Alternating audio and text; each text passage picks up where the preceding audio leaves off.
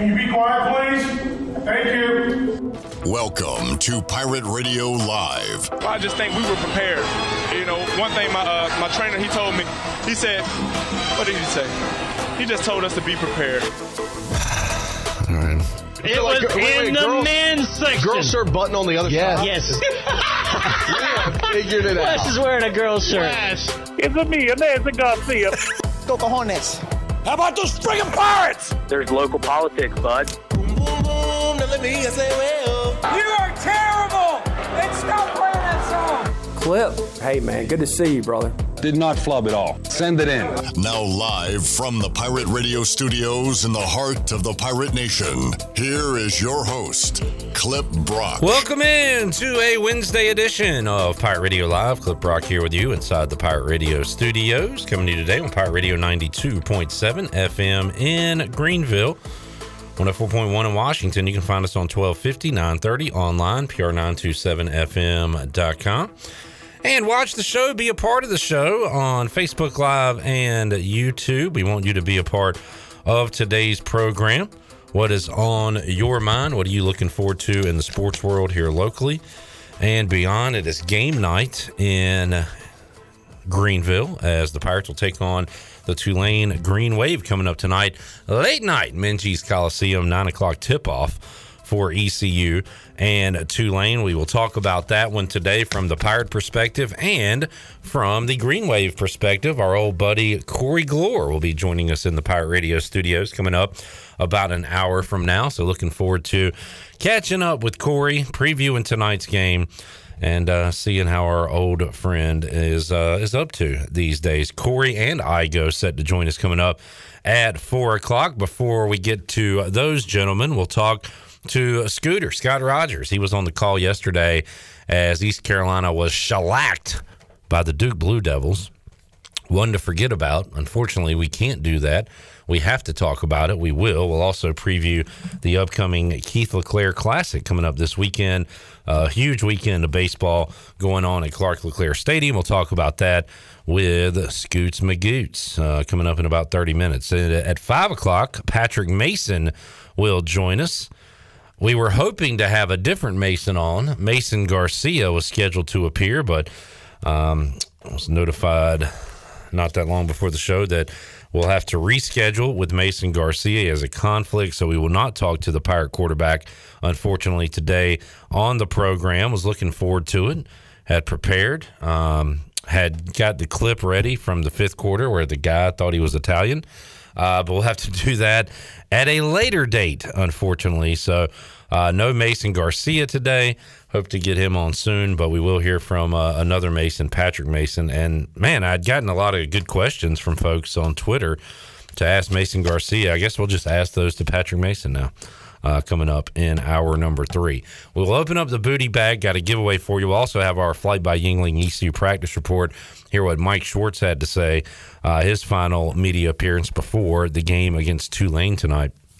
Uh, it feels a bit empty here because uh, Shirley Rhodes isn't here, which is always scary because that means I'm the adult in the room. A lot of pressure on me.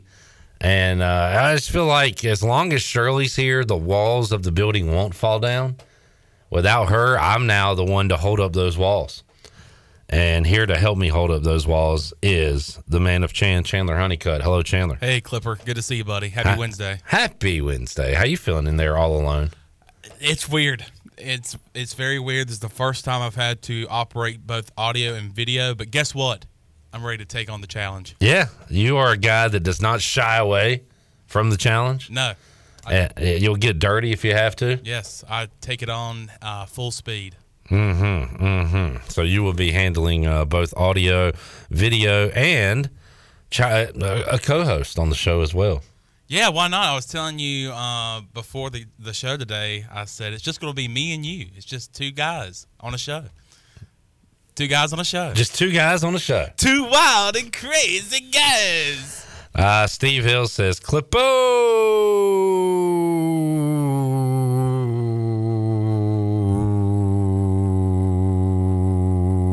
I don't know. I don't know why Stinger's not working.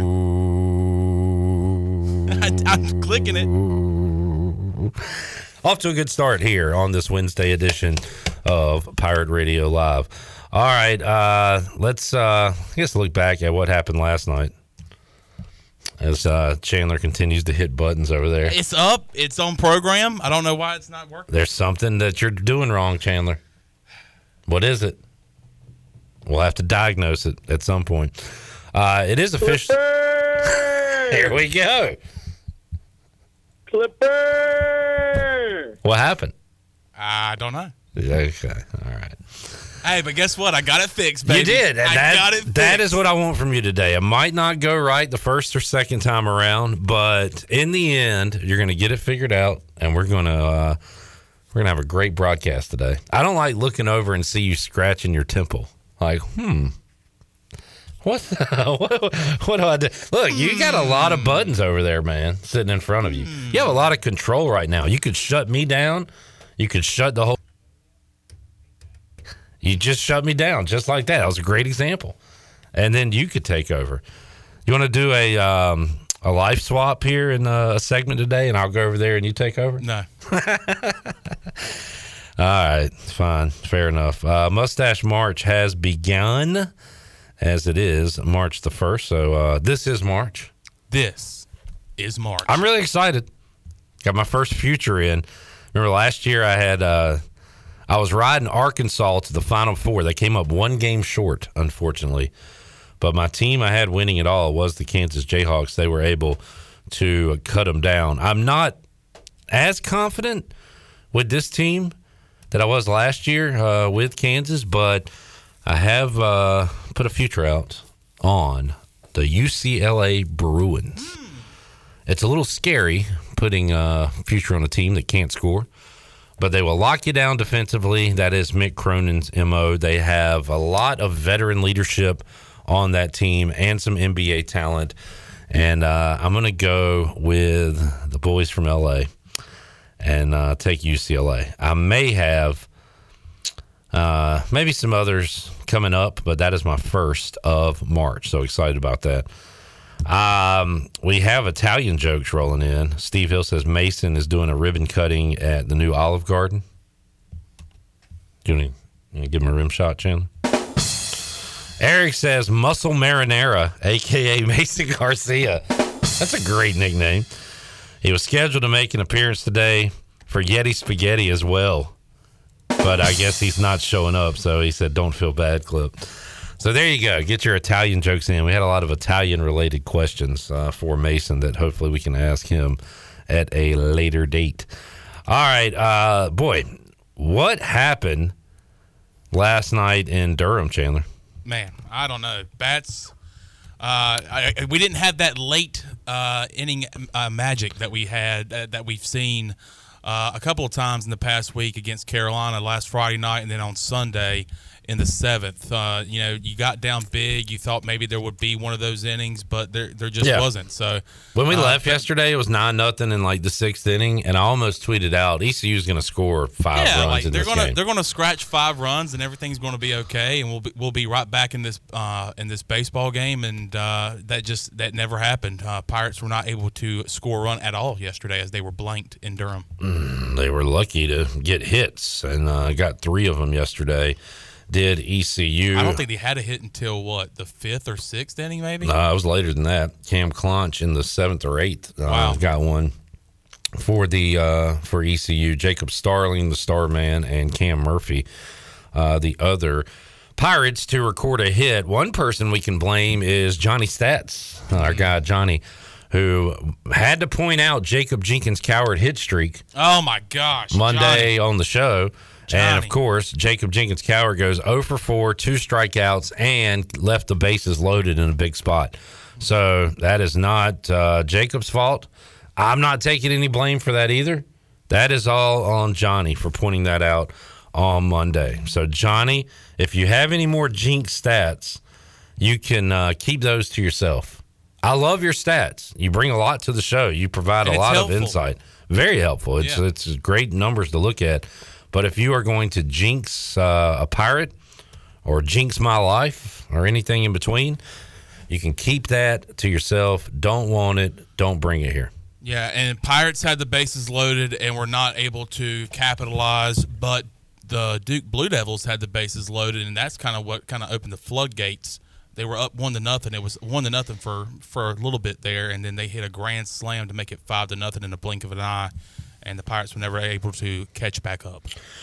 Yeah, uh, so uh, a bummer yesterday. Pirates go to 0 and 2 on the midweek, 5 and 0 weekend. Mm-hmm. Let's see if that trend continues this weekend when East Carolina welcomes in three teams to the Keith LeClaire Classic. It'll be Indiana on Friday, Long Beach State on Saturday, and Georgetown Sunday. So game one of the LeClaire Classic will be at noon on Friday. Long Beach State versus the Hoyas of Georgetown, Indiana. ECU scheduled for 4:30. Game. Uh, Day two of the LeClaire Classic will begin Saturday at noon. Georgetown versus Indiana. Great '80s basketball matchup there. Uh, ECU Long Beach State scheduled for 4:30 coming up on Saturday, and then 11:30 a.m. Indiana Long Beach State and uh, Georgetown ECU scheduled for 3:30 p.m. So that is the lineup. Uh, the Pirates will be back in a minor league ballpark next Tuesday when they face Queens University Huh. in Kannapolis. Okay, Kannapolis, Kannapolis Cannonballers. I'm assuming. Yes, I have one of those lids. Yes, I thought you did. I just got two lids, two uh, lids that are on the way. Is it the ones you showed me the other day? I'm very excited about. Uh, one of them is the. Um, I'll, I'll, you know what? I'll just I'll show them when I get them. But I'm very excited about the two new hats I have coming in.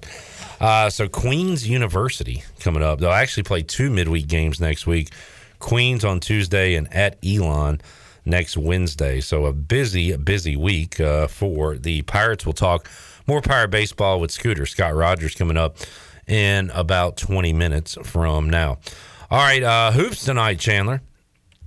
And um, sadly, I saw my last home ECU basketball game on Saturday night. I will not be attending tonight. My gosh. I've had good attendance all year. You- It's been perfect. You know what? In fact, I missed the first game due to uh, scheduling conflict when I was hosting trivia. I take that back then. I'm missing tonight's game, and guess what I'll be doing? Hosting trivia. Yeah. So the first and the last game I missed. I got everything else in between. I feel good about that.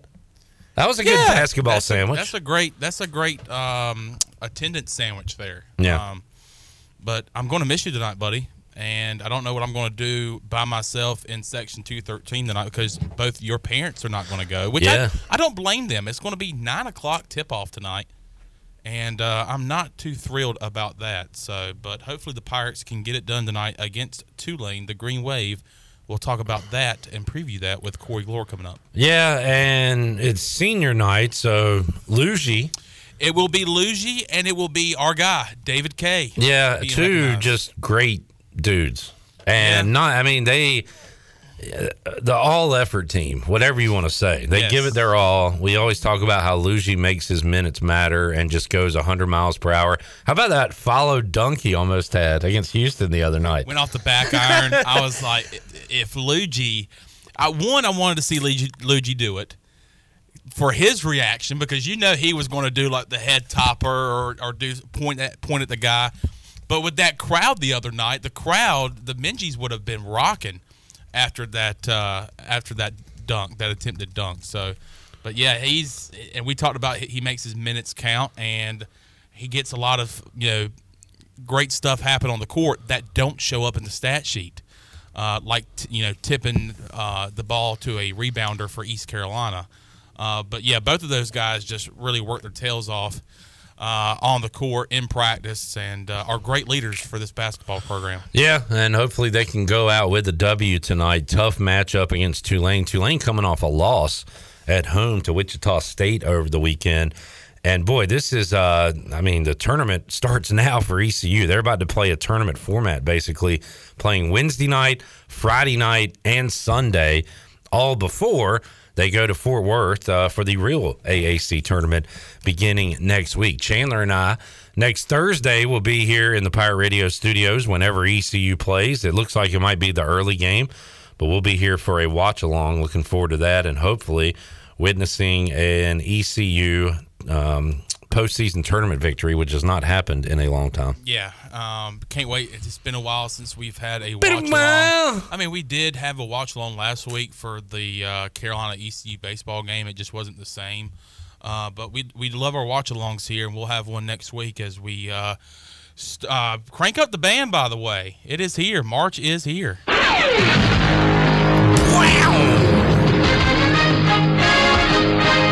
yeah, so tune in next week. We're gonna have prizes for you, and uh, hopefully We can't hear you.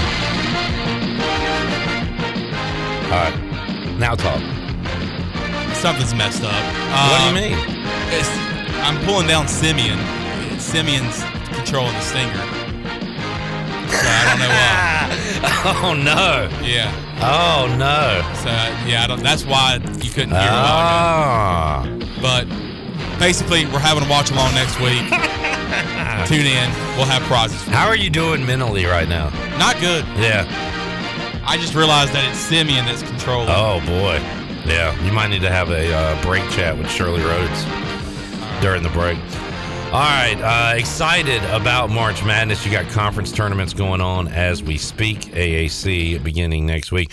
Um, might be catching up with Kim McNeill tomorrow ahead of ECU's women's tournament next week. They they weird schedule deal. They don't have any games this week while everybody else is playing, so they're kind of practicing, uh, getting ready mentally, physically for the AAC tournament. Uh, so we'll uh, we'll check in with Kim McNeill before that happens. All right. Anything else? Uh, Redbeard on the baseball game last night says throwing strikes are very important and hitting the ball also important. Thank you for that, Redbeard. Uh, we've got tweets coming in regarding Mason Garcia. Was hoping to have him on today. Unfortunately, we'll have to reschedule with Mason. But conspiracy theories are out there.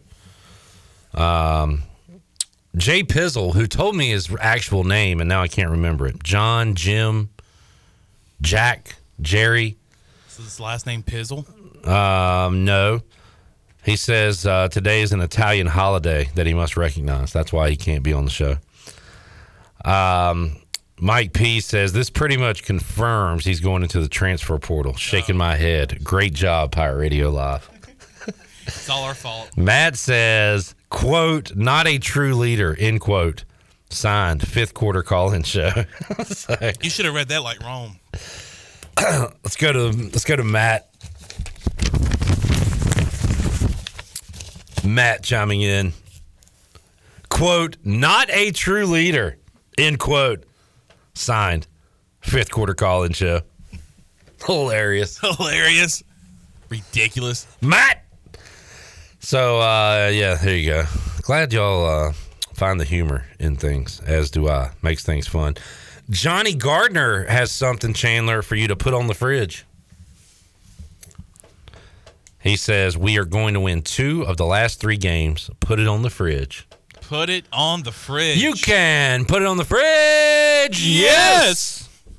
Johnny. I disagree. Johnny, you're wrong.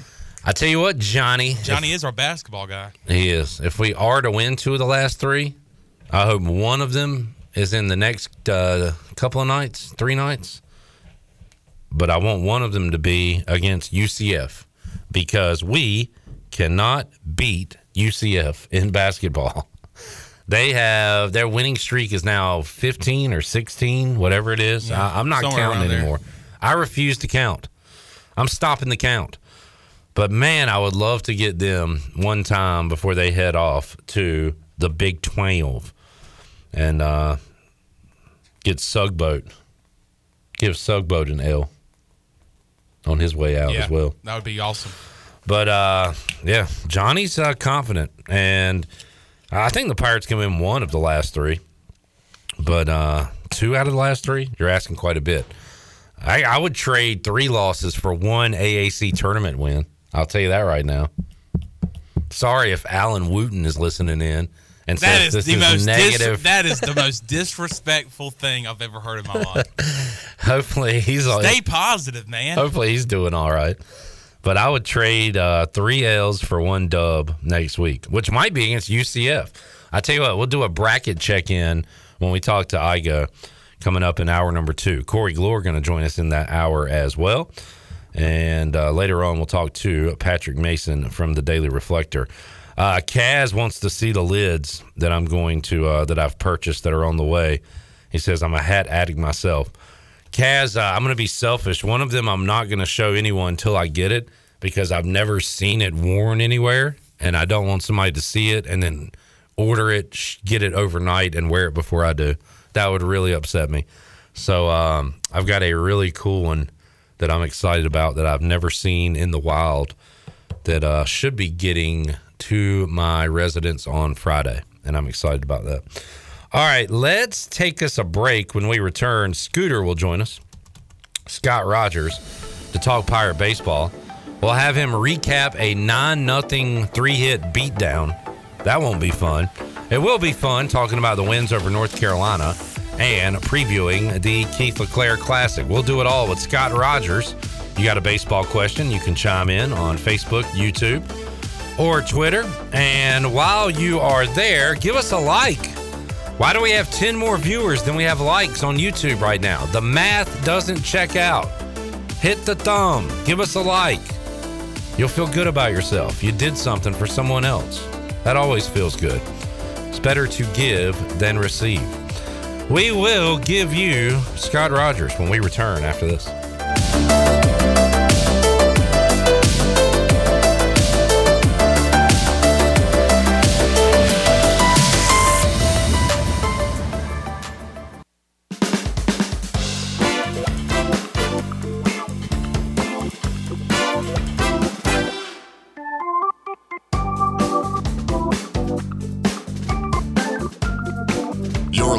To Hour One of Pirate Radio Live. This hour is brought to you by Country Mart. Country Mart is open every day and has two locations in Bethel on Highway 11 and in Stokes on Highway 903. Country Mart, fueling you up with great food and your engines with great gasoline. Now, back to the show. Welcome back to the program. The best place in Greenville to unwind after work and have fun is AJ McMurphy's. AJ's has daily food specials and drink specials and an awesome patio perfect for some outdoor dining. There's something for everyone every weeknight, including sports trivia with our very own Clip Rock. AJ's has live music every Friday and Saturday with no cover and brunch every Sunday. Make the day an AJ's day. Now let's head back into the PRL. Here's your host, Clip Rock. All right, back with you on Pirate Radio Live. Chandler Honeycutt working his tail off in Studio B today. Video production, audio production, This is not fun. putting out fires. Just think about this, Chandler. Think of all the other jobs you could be doing right now. That statement you just made, this is not fun. Think about all the worst jobs that are. That is true. You- You got to, you know, you got to get in that mindset. Kind of like Scooter yesterday. You think calling a nine nothing game is fun? no, it's probably not. But Scooter, ha- Better than a, uh, it's better than a whole bunch of other jobs out there. there you go. Got to find the bright You're still side. you're still watching baseball. Yeah, that is true. That could be worse. Always remember that, people. All right, uh, we welcome Scott Rogers onto the show. Hello, Scooter. Hello. We need it. Was that a little Corey Glore there? Maybe so. I just got off the golf course with him, so maybe it's kind of getting into my system. Oh no! Um, don't become as like depressed and cynical as Corey Glore, please. I want you to keep that positive outlook on life you have, Scooter. Well, I will say you do not have to worry about either of us becoming uh, members of the PGA Tour after today. What about the Live Tour? Uh, that either. So, can you disclose how it went? Who won? Like any of that information? Eh, well, we- played a little Super Bowl action where the best shot was there. It was me, Corey, and uh, Kyle Gaskins from Pirate Video. Oh, And yeah. Kyle was clearly the better of the three today. Dolphin super fan. Yes. Probably in a good mood now, uh, hearing those Carson Wentz to Miami rumors that are floating out there right now. Good luck to them. Speaking of that, um, Chandler, I'll, give me one minute of your time, and then I'll let you go back to work. I, I know you do have stuff going on. I saw that the Panthers. Uh, Scott Fitterer said they will be meeting again, quote unquote, with Derek Carr Yeah, I saw that. coming up soon. So, eh? Yeah. How you feel? Well, I mean, I don't know. I just What's your odometer reading on Carr? after doing this three times in the past three or four years. I just don't know if I want to go that route. Well, let's. Uh, Derek Carr is a little different than Yeah. Darnold and Baker. Oh, I would absolutely. say. Yeah. I mean, I, it looks like the Panthers are all in on Derek Carr, going with a second interview, and then apparently Frank Reich t- talked to the media either yesterday or today, and it seems like the Panthers are maybe locking in on him. But You're I- just a little gun shy after what's happened. and then I think uh, even even if we go and get Derek Carr, I don't think you know drafting the quarterbacks out of the woodworks yet either. So. What's funny is I when Frank Reich went to Carolina, I said, "Okay, he's tried this three times now with Rivers, Matt Ryan, and Wentz, and hadn't really worked out for him. So I'm gonna say now he's gonna go the young route, and I might be wrong. Looks like he might try it again. Yeah. go with Carr. But I've also happens. seen reports about Sam Darnold's contract being restructured. So we'll just see how that works So, out too. but just exciting news all around for uh, Panthers fans right now. All right, Scooter, uh, trying to avoid talking about the game yesterday. Yeah, it was a tough one. uh, coming off just a fantastic weekend, which we can dive into, but nine nothing yesterday. Bats weren't there. Uh, pitching wasn't there. Nothing was there, and Cliff Godwin uh, was not happy afterwards. Said they were going to have a good practice today. Can't wait to catch up with the players on Monday and see exactly what they'll say about this Wednesday practice. I'm sure it's not going to be, speaking of fun, not going to be fun for those guys. But man, uh, just a all out uh, domination for Duke yesterday. Yeah, it was, and you know the bats just never got going at all yesterday. Obviously, you know strike throwing was a tough thing to find yesterday in that eight run inning. But uh, yeah, just overall, you know, everybody says it's, it was just one of those games, and it truly was just one of those games for the Pirates yesterday. Yeah, all around. And uh, but well, give me a bright spot. We got to find the bright spot, Scooter. Anything bright yesterday? You know, I would say the bright spot. Zach Root did not have a terrible start yesterday. I mean, three innings of I believe one hit baseball. That's Yeah. I mean that's really good for a freshman in the start. Um, You don't want to get into jams, but you want to see how a young guy handles it. And he's been in jams now twice. Once against Carolina, closing it out right, and then yesterday got in some due to some walks and things like that, and was able to, to get out of those. Yeah, he did, and uh, you know he's obviously going to be a valuable part of our bullpen going forward. And, and you never know. He at the end of this year, you might see him in maybe a Sunday spot start here or there. He might be in that rotation before the year's over with.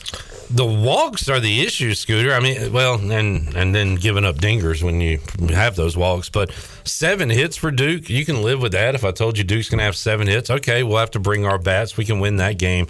But all the walks that piled up yesterday, uh, a big issue for East Carolina. Eight walks and uh, two guys hit by a pitch, so that's ten right there, and that's just too many free base runners.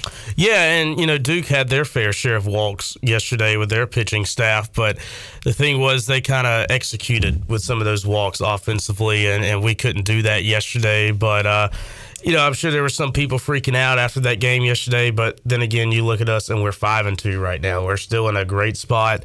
It's very, very early in the season, as everybody knows, and everybody's going to have one of those games this year. And I believe this was a, a good time to do it early in the season. Scott Rogers joining us. Scott, another crazy stat. This was brought to my attention earlier this week. Uh, on Monday, East Carolina is undefeated when they commit an error, winless when they don't commit an error. No errors yesterday, and they lost. So they're five and zero when they have an error, zero and two when they don't have an error. That's very interesting. That is. Uh, so I guess what we need first uh, pitch on Friday. Go ahead and boot it, get it out of the way, and then that's going to be a win. Yeah, that's a good that's a good strategy. Why don't you why don't you ask Cliff about that? I will not do that. And, it's uh, two little butt I- cheeks. All right, thank you, Chandler.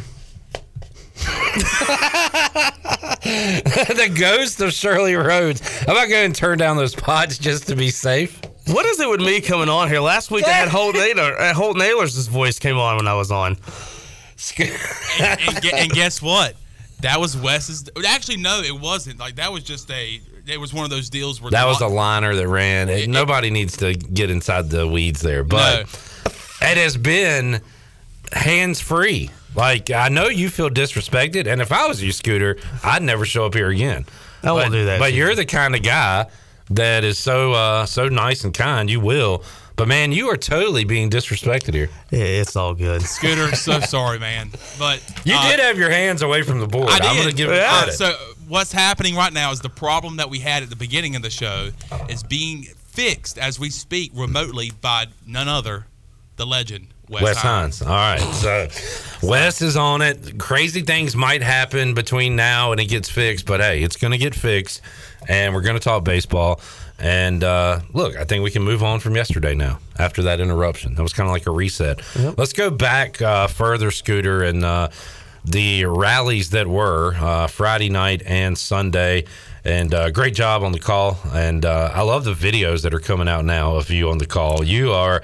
Your whole, you're not just a, a mouth, a voice. Your whole body gets into it, Scott, and it's fun to watch. It's fun, you know. That's part of growing up a fan for so long and still kind of being a fan at the same time. But uh, yeah, the videos have been a hit so far this year. We're going to continue to do that all season long. You might have some road games here and there that doesn't that don't have them just because of logistics issues. But uh, but yeah, it's been fun to do it this year. And uh, you know, I don't put on a show or anything for that. That is just true emotion, I guess, coming out when uh, those big plays are made. And we'll do a little role play here. I'll be you, you be Coach O. Pirates score, they're going to win the game. And Coach O is just sitting there still. Clutch offense. Big hit, Scott. I, I love it. it. Just the the difference is there, and uh, Coach O's the man, and uh, it's it's a great great crew. Uh, the veteran, the young and up and comer, the stoic personality, the excitement. Like it's a great opposites attract match there. It's it's awesome working with Coach O, and uh, you know he's he's so knowledgeable, obviously, and knows so much about this program. But it is a it is a blast working with him on the air, and also traveling with him to these road games is is another uh, cool thing to do. Uh, what I heard the other day, uh, Scooter, you said, I want to say it was uh, Stars uh, double with two strikes, and you said, uh, you know, another clutch hit with, by Star with two strikes, and Coach O said, not just two strikes, but a no two count. Yep, exactly yeah. right. I love it, love it. Uh, classic Coach O there. John uh, on YouTube says we will get waxed at least one more time this year. That's baseball. All good teams get theirs at least once per season, usually multiple times per season. So you just don't want it to be a trend. You want them to come back strong this weekend. Had a question on Facebook from Joshua on Carter Spivey, and unfortunately was unable to go on Friday.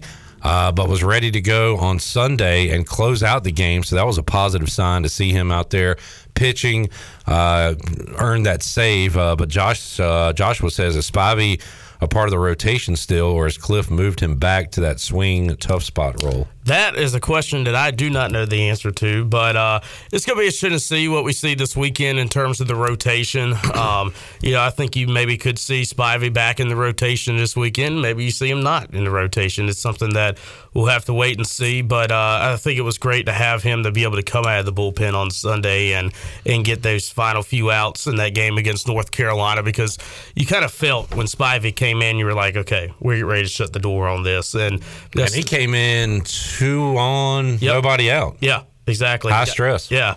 And uh, kind of got back to his roots and how good he was last year for the Pirates. And uh, you, you just kind of felt almost a sigh of relief seeing him come in and shutting the door. Scooter joining us. One guy that will be starting this weekend, uh, if all things go as they should, is Trey Yesavage. How about his performance? While Carls- Carlson was dealing for North Carolina, and and he had the uh, the Pirates bats guessing all night.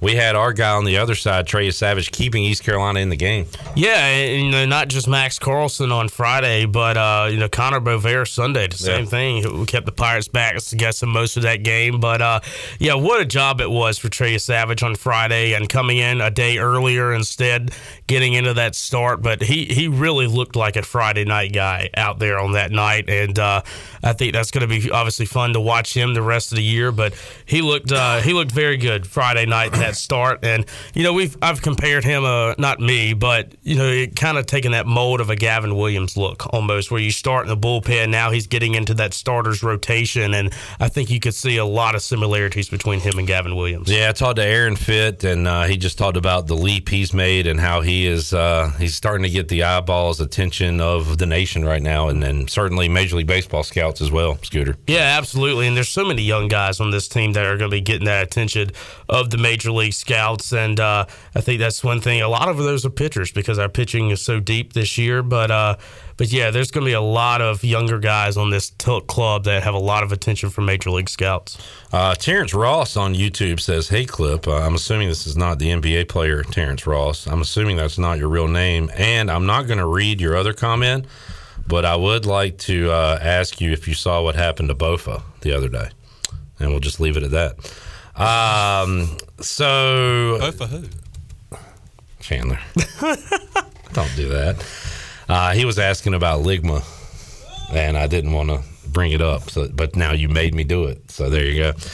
All right, um, Scooter. We had the rallies on, and not boy, not to go back to yesterday, but uh, we were saying before you got here, I expected ECU. Okay, they'll probably get like four or five runs in the eighth inning. That's kind of what they do. Maybe you watching that whole game saw that yesterday just wasn't going to be the day.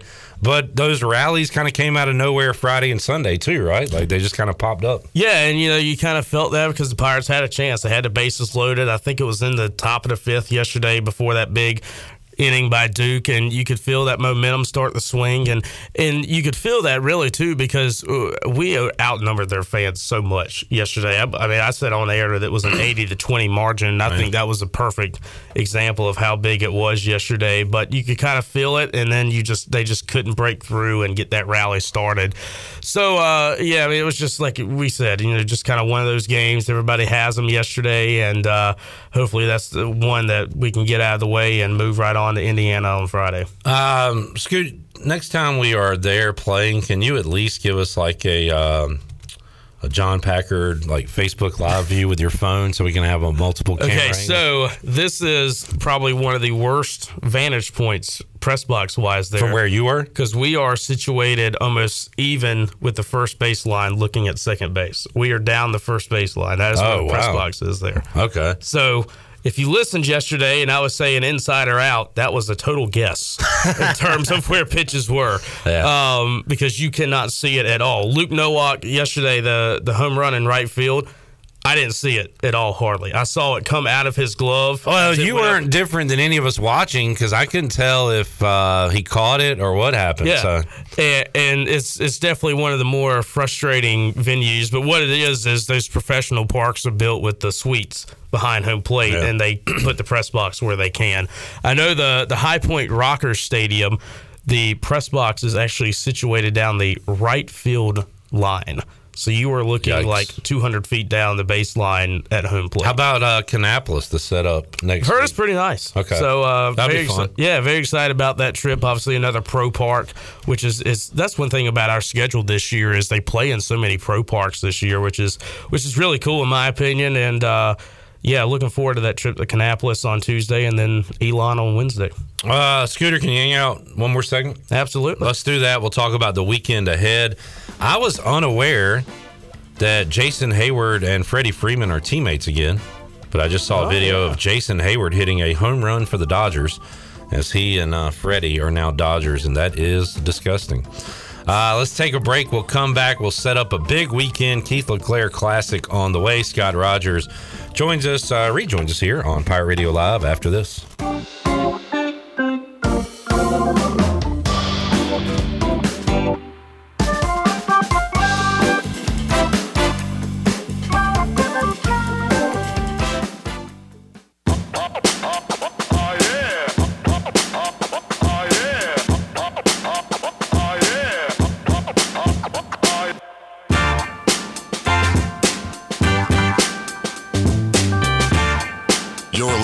To Hour One of Pirate Radio Live. This hour is brought to you by Country Mart. Country Mart is open every day and has two locations in Bethel on Highway 11 and in Stokes on Highway 903. Country Mart, fueling you up with great food and your engines with great gasoline. Now, back to the show. All right, welcome back to the program. Grab your amigos and join Chico's for their 40th anniversary party on Saturday, March 11th from 1 p.m. to 6 p.m. There will be live music and entertainment from Purple School Bus and DJ Dog in the Chico's parking lot. It's the biggest fiesta of the year and it's free. Make your plans now to be at Chico's on Saturday, March 11th, starting at 1 p.m. Congratulations to Chico's on 40 years in business. Now let's, let's head back into PRL. Here's your host, Clip Brock. How about that? All of uh, yours and Scooter's life and most of mine. I'm 41. Wow. Chico's is 40. It's crazy. Happy birthday. Happy uh, birthday to Chico's. Scott Rogers joining us here in the Pirate Radio studios. Got a little Major League Baseball going, uh, spring training. Uh, Scooter, you uh, excited about the Braves this year? Yeah, a little bit. It's going to be. Uh, I'm more interested to see just Major League Baseball overall with these new pitch count rule, or not pitch count, but pitch clock rules, and it's. I, I think there's going to be a lot of 0-1 counts to start some at bats this year because, I mean, obviously you have the major leaguers that have their routine of uh, doing their batting gloves and getting in the box not quick. Yeah. And uh, I think it's going to be taking a lot of time to get used to. That's a good point. It's a pitch clock, so you think first about the pitchers. All right, you got to be ready to go. But everything we've seen so far, there have been more violations against batters than yeah. pitchers. Yeah, yeah. So and it, and what it is is they just don't get in the box Yeah. quick enough. It's like the Braves spring training game the other day where the they guy got clogged off. Yeah, he's not. He was not looking at the pitcher with eight seconds to go on the pitch clock. Yeah, that was. I didn't know. So yeah, I mean, it's it's almost a circus right now. We'll see how it looks. Uh, Right.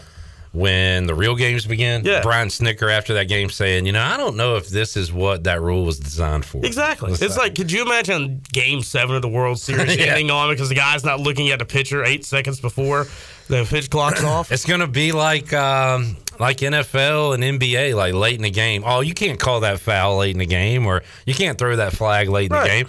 If they're going by the letter of the law, are they going to be looking at that pitch clock, like you said? Exactly. Eight, the bottom of the eighth World Series. You know, uh, we'll see. I don't know, uh, but uh, I'm excited. I think uh, Braves going to be really, really, really good again. So Yep. looking forward to that. All right, uh, Scooter, big weekend on tap, the Keith LeClair Classic. What do you think? Have you looked at these teams yet? The field with Indiana, Georgetown, and Long Beach State coming in. Yeah, I looked a little bit at them. Haven't done a lot of deep digging yet, but Indiana, you know, a solid Big Ten program. Long Beach State has has hosted some super regionals in the past, and Georgetown this year has uh, surprised. I think a lot of people. I think they're at five and two right now. They've been- up on UNCW. I Yeah, saw. so I was going to say was they uh, they got a big win over UNCW this past weekend. So overall, it looks like it's going to be a good weekend for baseball. Looking forward to it. Pirates uh, Friday, Saturday, Sunday in the Keith LeClair Classic. And uh, it was cool to hear uh, Jacob Jenkins-Cowart the other day when I asked him what he knows about the legacy of Keith LeClair, the number 23. And he said that uh, every new coming player, incoming player, whether it's a freshman, a transfer, reads uh, coaching third, um, talks about it, almost does a like a verbal book report. It sounded like, uh, but Cliff is certainly teaching that legacy, that uh, that chapter in the history of pirate baseball, and the man that was Keith LeClair to these players on the team. Yeah, and you know that says a lot, obviously, about what he meant to this program. And uh, you know, Keith of coached, obviously, before I was really old enough to get into the game of baseball and ECU. But growing up an ECU fan, I knew how special he was and how much he knew meant to this fan base. But uh, yeah, I mean, it's great that he that we carry on his legacy because obviously he was a special man and uh, obviously a, a good weekend to celebrate it with the Keith LeClair Classic. John on YouTube asking, why have we not bunted a lot this year? I'm not the third base coach, so I can't answer that. Yeah. Uh, okay. I don't know. Uh, let's. Uh, why, why don't we hit more home runs too, John? Let's strike out more guys. Let's do it all. Let's win some ball games coming up this weekend. Pirates off to a good start to the season, despite the uh, ugh, uh, ugly one yesterday in Durham. They got Indiana Friday, Long Beach State Saturday, Georgetown on Sunday, and then Scooter, you're back in a minor league park in Kannapolis uh, next week. So that'll be cool. And two midweek games uh, Queens University in Kannapolis, and then at Elon on Wednesday before welcoming in Liberty. So this will be, let's see, they've got two. Uh, it's pretty rare now to see those two midweek games. In fact, uh, it looks like the Pirates only have two this year. Yeah, right? yeah, and that next week is spring break with ECU, so that's why that was the trip last year with Virginia Tech Yeah. and Radford. So, uh, but yeah, uh, looking forward to that Queens trip. This is Queens' first year as D one, but has had a pretty good program. Before and uh, playing in that minor league park, which is where they're playing a lot of their home games this year against D1 opponents. They their home park is is not one of the best out there, so they're playing I think a lot of games in Kannapolis and also some at Truist Field in Charlotte as well. But uh, but yeah, looking forward to that trip, and I know Pirate fans are not going to be happy when they hear this, but I do not believe there's going to be any video streaming for that game against Queens. Okay. Uh, no video there. Elon, oh, Flow Sports. Yes. Everybody's favorite.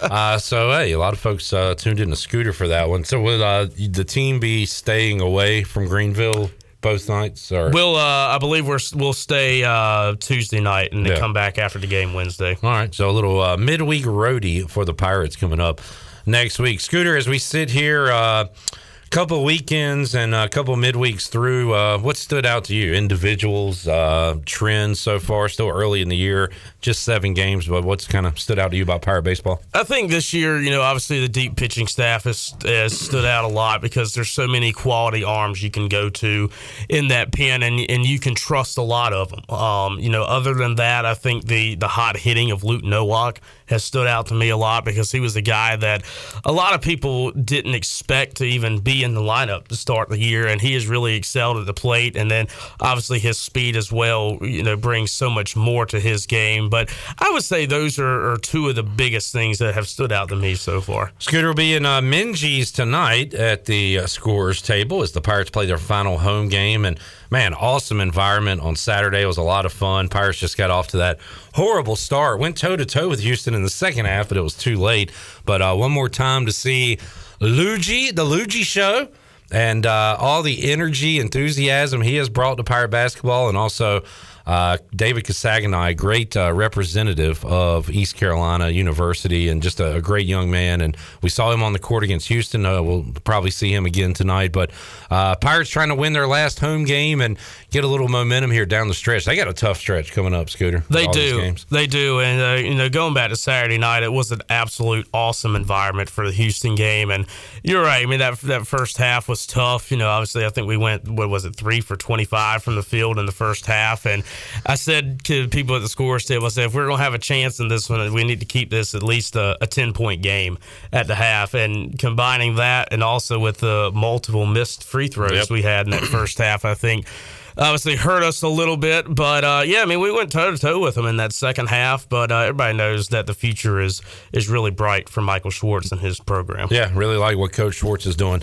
And Scooter, before we get out of here, uh, you got some news on the softball World Series here in Greenville coming up later this year. Yep, it was uh, announced today that the championship game of the 2023 Little League Softball World Series for the very first time will be broadcasted on ABC. Wow! All right, that is a huge deal. That'll be uh, when when is that coming up? It would be uh, in August. I can't right. remember the exact date, but uh, mid August this year. Awesome. That was, uh, was a great event last year, and uh, you got that thing rolling smooth now. So, looking forward to another year of the Softball World Series Yep. here in Greenville. Just got new lights put up at Elm Street last week, new LEDs that are uh, Wow. TV standard, so we don't have to bring in any extra lights for TV purposes now. So uh, it's uh, rocking and rolling down Elm Street Park. Registration's rolling, and uh, the Little League season will be here before you know it. Awesome stuff, Scott. Thanks for hanging out with us, man. You'll uh, be in Minges tonight and at Clark LeClair this weekend, calling the action East Carolina in the Keith LeClair Classic. Keep up the good work, and uh, we'll talk to you again soon. Thank you, Clip. All right, we'll talk to Scooter's golfing buddy when we return. Corey Glore will join us, as will Stephen Igo here in the Pirate Radio studios. We'll talk ECU athletics, get a Tulane preview, and have a lot more for you. Hour two of Pirate Radio Live. A lot more to go. Back with you after this.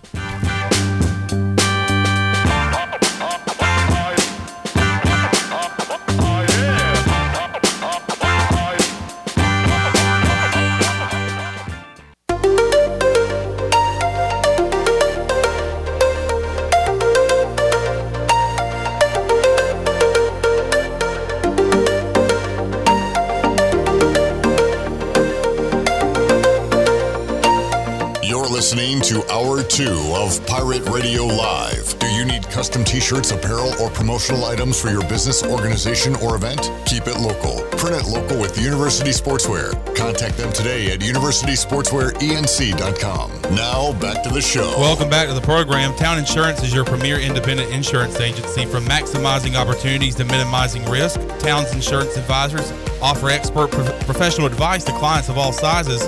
For personal or business insurance questions, call 756 8300 today. Now let's head back into PRL. Here's your host, Clip Brock. All right, back with you, Pirate Radio Live here on a Wednesday, and it is fantastic to have Corey Glore, the voice of the Tulane Green Wave, joining us here in the Pirate Radio studios, where he once hosted a couple of programs. The best week of programming on Pirate Radio's history. That's what they call it. Corey, great to see you, great to hear you. More so great to hear you, I think, than see you. Yeah, uh, that actually. Hi, it's great to be in here. Hi. It has been a bit to see your shining faces, and you're going to get to this guy next to me here in a second as well. But it reminded me of the week that I filled in for you, and you and I, Steven, did a segment together, and people Yes. came in. and It's like, boy, you both sound exactly the same. Let's pep this up a little bit. yeah, we- we were the most monotone segment. Hundred percent. For this segment, I'm not going to tell you who I'm directing the question to. You have to guess at home who's answering the question. That's tough. Whoa, even that was freaky. Steven, good to see you. How you doing? It's good to be here, man. Should I change my voice just for the segment? Can you go higher a little bit? Yeah, yeah. Is that good? That's that's Is very that too good. freaky? Yeah, a little freaky. Corey, um, you have more grays than the last time I saw you. I'm so gray. Every are time I get my very hair cut, it's like a blizzard. yeah, Yeah. It, I mean, you're an old man now. Age is a horrible thing. yeah, you're telling me. Uh, sorry to bring that up so early in the No, that's fine. Listen, like I get it every time I FaceTime with my family. Like, wow, you look old. Uh, but you, uh, the voice is sounding great. We don't want to stress it too much because you have a job to do tonight. So We got time. We got five hours before I mean, that game. that is true. Is anybody like? Does anybody like a nine o'clock Eastern tip off? I mean, just We're not thrilled with it. I can tell you that on the Tulane end because we're not getting back to about three in the morning. Right. Yeah, I mean, it's And just- then we, we circle around now Friday and play. So Yeah, I'm glad that the American and ESPN can have these games on TV. But honestly, who wants to watch East Carolina Tulane at nine o'clock Yeah. on a Wednesday? You know, it's just like at the end of the year here too. yeah, it's it's uh it's just frustrating, man. Because I mean, we'll be right in at midnight for our jobs. You guys won't get back till very late, and then ECU's got to turn around and go tomorrow. So it's like the whole you know system is is screwed up. But it is what it is. Chandler, I'm gonna give you some homework real quick. Um, look in the Live at Five folder or the Sports Bar folder and find Todd Graffagnini, BJ Tyson, because Oh, it yeah. reminded me of when Tyson hit a the wild. Yeah. a wild shot to send it to overtime, and Graffagnini was a little bit upset that Tulane didn't win the game. Was more upset that the game went to overtime, and he would be getting home even later from his. Uh, and I think that might have been a late one too. He was, It was a weeknight, Yeah. and Tulane did win the game in OT. Yes. Yeah, They but did. he was still so distraught over it. Um, if you can find that in the next 20 minutes, that would be fantastic. There was also a game back when uh, media was allowed to sit courtside, uh, not uh, on the crow's nest perch up in uh, 213. I was sitting beside Todd uh, when Akeem Richmond played for ECU, and he hit, I think, nine threes that game. And I just remember vividly Todd throwing his highlighter every time Akeem Richmond came off a screen, hit a three. ECU did win that game, and he was. Uh, he was beside himself. He's like, "You can't let this guy open," and just screaming. I, I enjoyed it though. Todd's the best man. He's the man. He uh, it was. That's just one of the few vivid memories I have of sitting next to a play-by-play announcer courtside, and we won't be able to replicate that that tonight. No, Sorry, I Corey. don't think you can. Uh, are you Can I pull up allowed a down on the floor now? I, I can stand on the floor, so maybe I'll just go stand Just to you. lurk behind Yeah. Ron Hunter, be the security detail.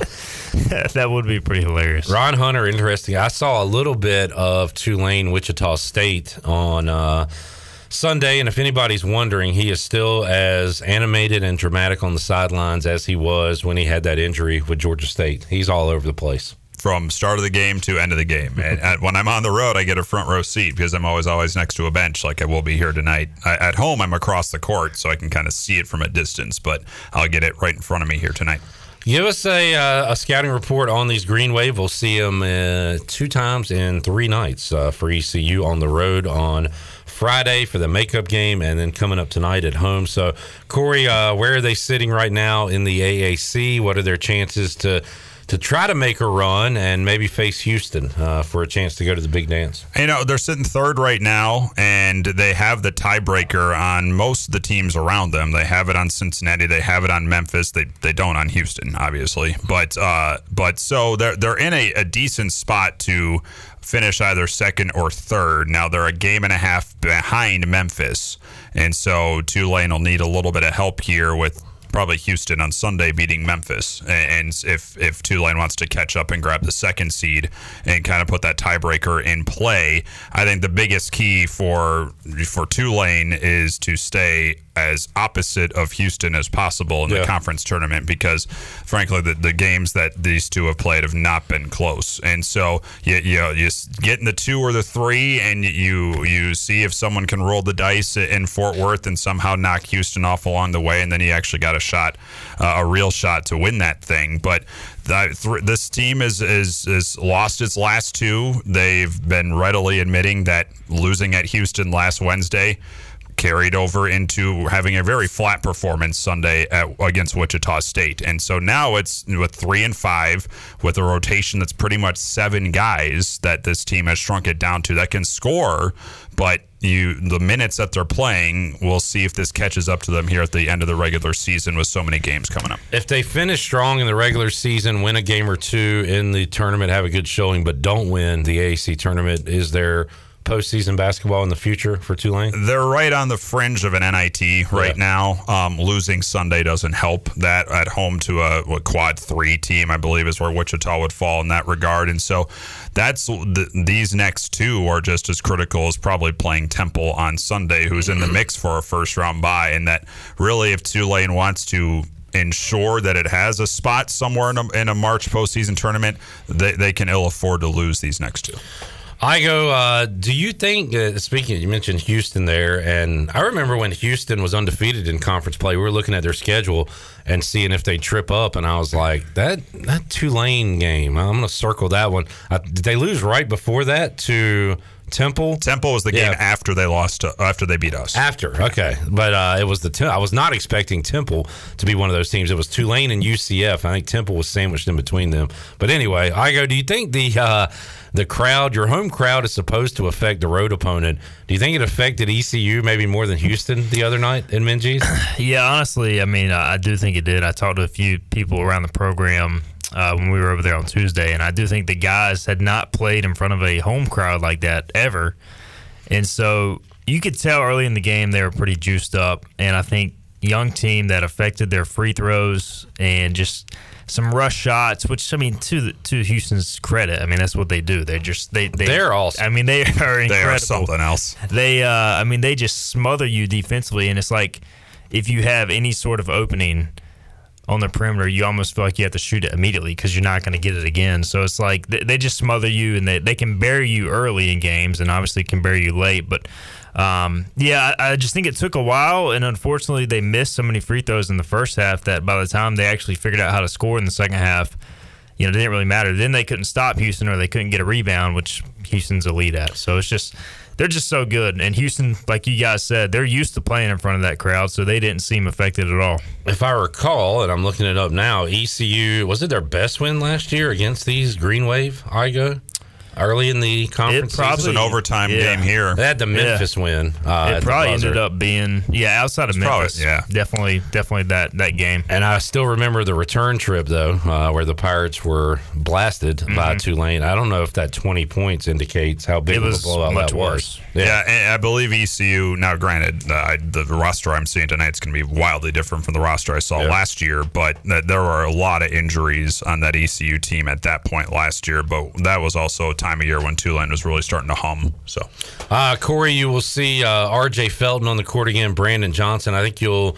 will be surprised how far along they've come. Uh, Brandon Johnson, especially, a totally different player. I looked it up. I think he shot 13 threes all of last year. Does that sound right, Igo? Yeah, I mean, if if that. I and mean, now he, he shoots, was not a three point threat last year. Yeah, he shoots six, seven a game now. He's just he's gone way, way beyond uh, what he did last year. And he had a pretty show, pretty good showing against Tulane last year here in this building. And he's the type of player that can cause us problems because of how we play defense and the, the matchup zone. Or, or you know, Ron Hunter has different terms for it, but we will leave three point shooters around. Like if you move the ball around, there will be an open shot to take. And the way he also rebounds the ball and crashes the boards, you know, we're pretty good on the defensive glass, but you know, we will let guys sneak in and get inside position and foul their own shot. And so Johnson will be a guy that Tulane will have to put a number on right away because he's the type of player that can cause those issues. I was yeah, I was going to ask because like ECU is a really good offensive rebounding team. That's been one of their really few outstanding strengths this year.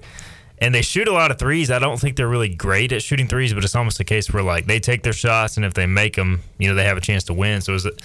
I feel like ECU is a decent matchup for Tulane, but at the same time, Tulane's offense, they're going to score. It's just a matter of, I guess, defensively, can they get enough stops? Yeah, and, and, that's just kind of been how we've lived throughout the year. Now, prior to, I want to say, probably the Cincinnati game a few weeks ago, this team had been playing a lot better defense, and, you know, they, they showed out pretty well against South Florida, who I think is a, a pretty decent team yeah. when I saw them up close.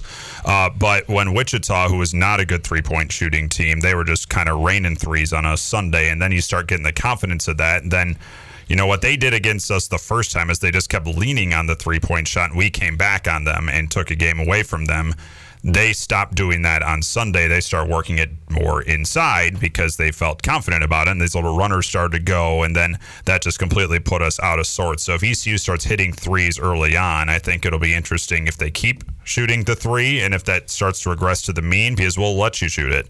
But or if you start to change things offensively and try to work kind of high low game and, and work down low because that's what Wichita did Sunday and then we get to see it all again in a couple days. Yeah, it's crazy. it's just, yeah. it's just going to be weird. I remember as a kid, it was. Um, I want to say it was around Desert Storm time, so like early '90s.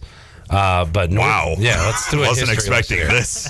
North Carolina, a game in the Dean Dome got canceled. Maybe uh, your driver Rob could uh, remember this as well.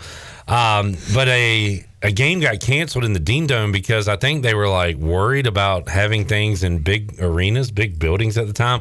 Anyway, oh yeah, NC State and North Carolina played. I think it was back to back nights. I, I, can pull it up and find it, but it was at least in the same week, back to back games. And like North Carolina killed State at home, State killed North Carolina at home in Raleigh when they had Gugliotta. Uh, but that was like that. You don't see a lot of these back to backs. Is I guess my no. I, I asked Coach Hunter if he's ever had something like this, even in like a, a, conference tournament setup, and he said he couldn't think of one. This is his 29th year coaching, and on top of that, this being the first time these two teams are seeing each other, and it's the last week of the regular season, and so just that on top of it, where you're unfamiliar with just seeing this group in person, who who these teams are, who they are by this point, but seeing them up close and now seeing them twice in less than 72 hours. That and this late in the year. That's that's pretty insane. It's almost like got an nba feel to it back to back three games in five days. It's just you don't really want that when you got the conference tournament lurking and everybody's got to travel.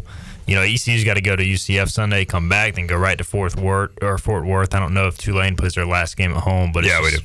It's just not ideal, but you know, it is the circumstances. Uh, shout out to my brain real quick. Uh, it was February sixth, nineteen ninety one. Uh, North Carolina lost at NC State. The next night they played in Chapel Hill. North Carolina beat NC State, so they played back to back nights, which hmm. is uh, that's weird, crazy. like a baseball series. I yeah. feel like maybe we saw some of that in, during the COVID year, just because of schedules being changed. But outside of that, you just don't see it in college basketball. And, and I asked, I asked Coach Hunter if there was a way you could kind of twist the, the upcoming schedule with, you know, it's it's ECU back to back, and then we host Temple Sunday.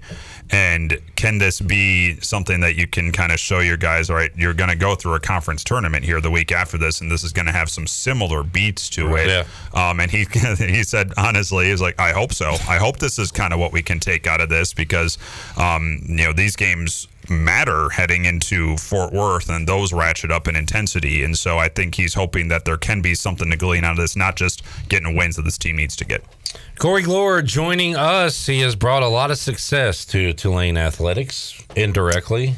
Directly. If this is going to don't get pinned on me, then I need to ask for a raise. He's the main key. He is the. Uh, it's, it's all me.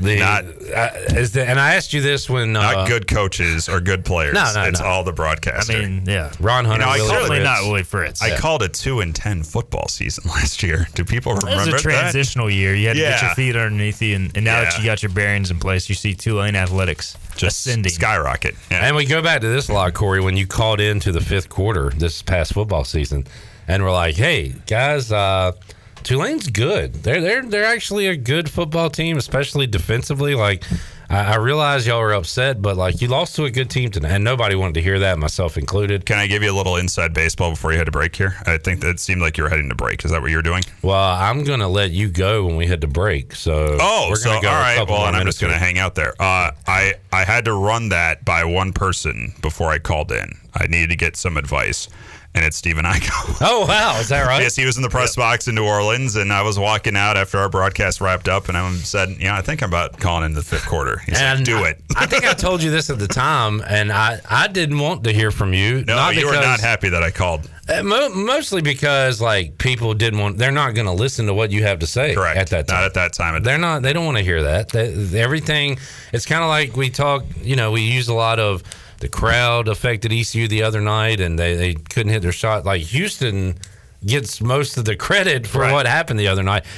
Sometimes it's hard to give the opponent credit, and you And just kind of look at your own deficiencies. Uh, Everybody knew Tulane was improved. That was early, and Nobody the, knew they were Like that Corey said, good. it was coming off of a two-win year, right? So And they had two in year, and that Miss, was right? yeah. Well, that was that was just after we beat Houston in overtime. That's right. And so then it oh, was Oh, yeah. backing that up and uh, exacting some revenge on what happened here the year before, where that was just a, a complete destruction. And so uh, it was the early groundwork of seeing that you know this team might be all right. I don't know if even at that point many people saw what was coming. Right. I remember talking to Holton. I definitely didn't. Yeah. and Mike Houston on the game or on the field after the game, and they were just kind of in shock at how Tulane just kind of kind of whipped them. And I mean, you can go back and say, you know, if Holton didn't throw that pick, maybe it's a different game. But Tulane was the better team by far, and you know they were trying to, I think, kind of wrap their head around like, are we just not good, or is Tulane this good? And it turns out, I think know, it took the nation about to Yeah. like November to wrap their head around it. You know, Tulane's got something there.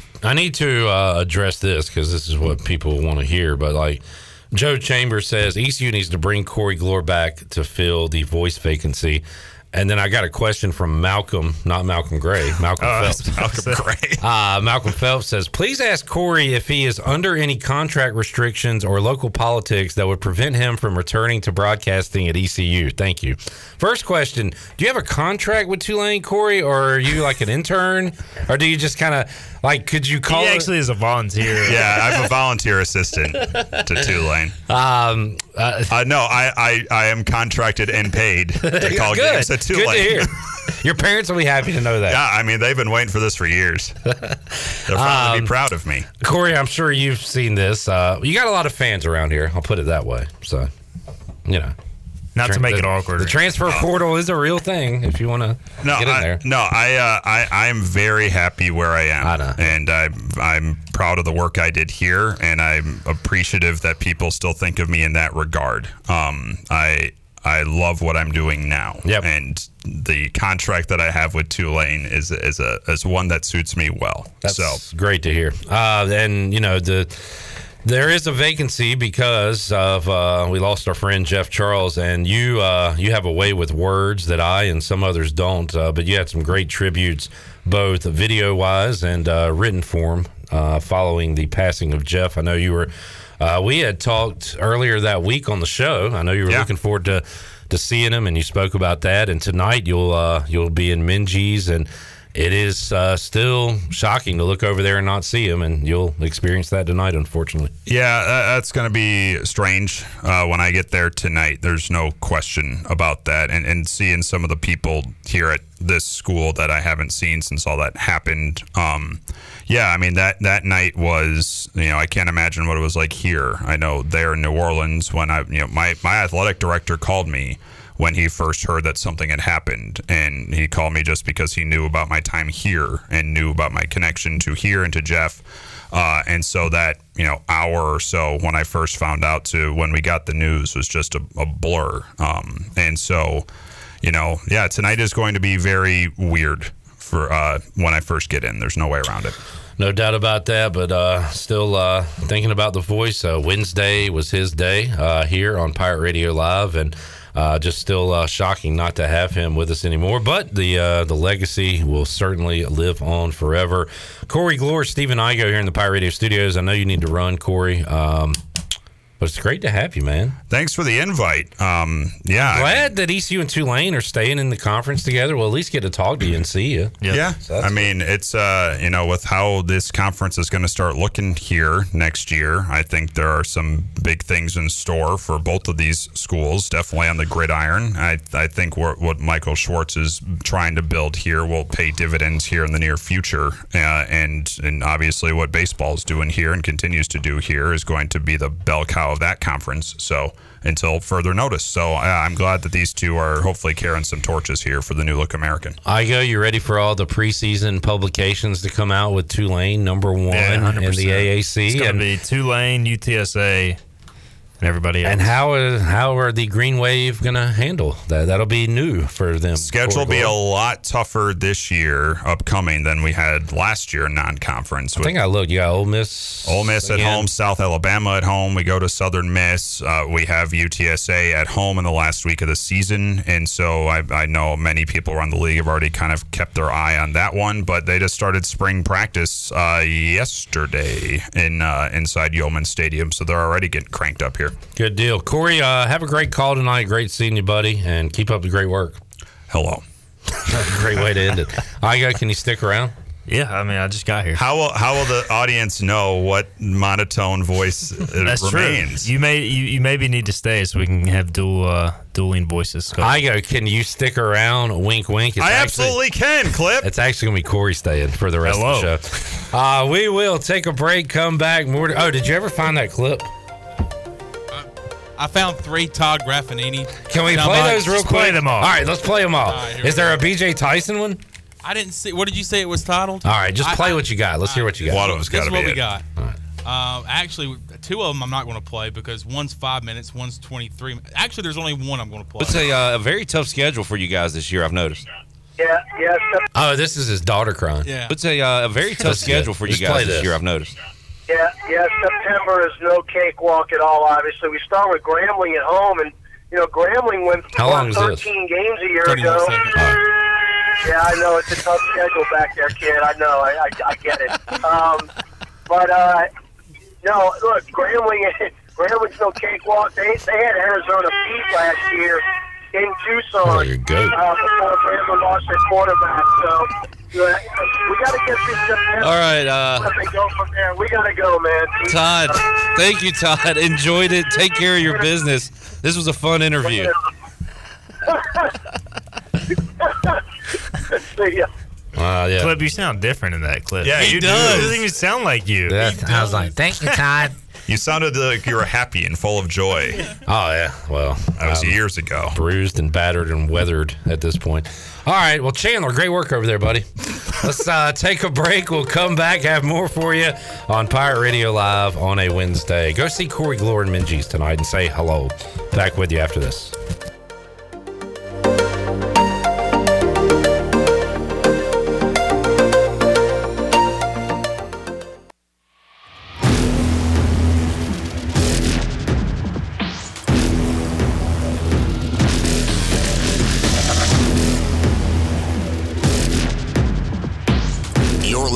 To Hour 2 of Pirate Radio Live. Do you need custom t shirts, apparel, or promotional items for your business, organization, or event? Keep it local. Print it local with University Sportswear. Contact them today at universitysportswearenc.com. Now, back to the show. Welcome back to the program. Thinking about takeout tonight? Familia can make everything real easy for you with a great selection of Italian food and more. Visit familianc.com to see the full menu featuring pizzas, pastas, salads, and homemade desserts. Place your order online or call 689-6330 and Familia will have your order ready in their convenient drive-through window for pickup. Finish up a busy day with a great dinner for yourself or your family from Familia. Familia on Fire Tower Road near Pitt Community College. Now let's head back into PRL.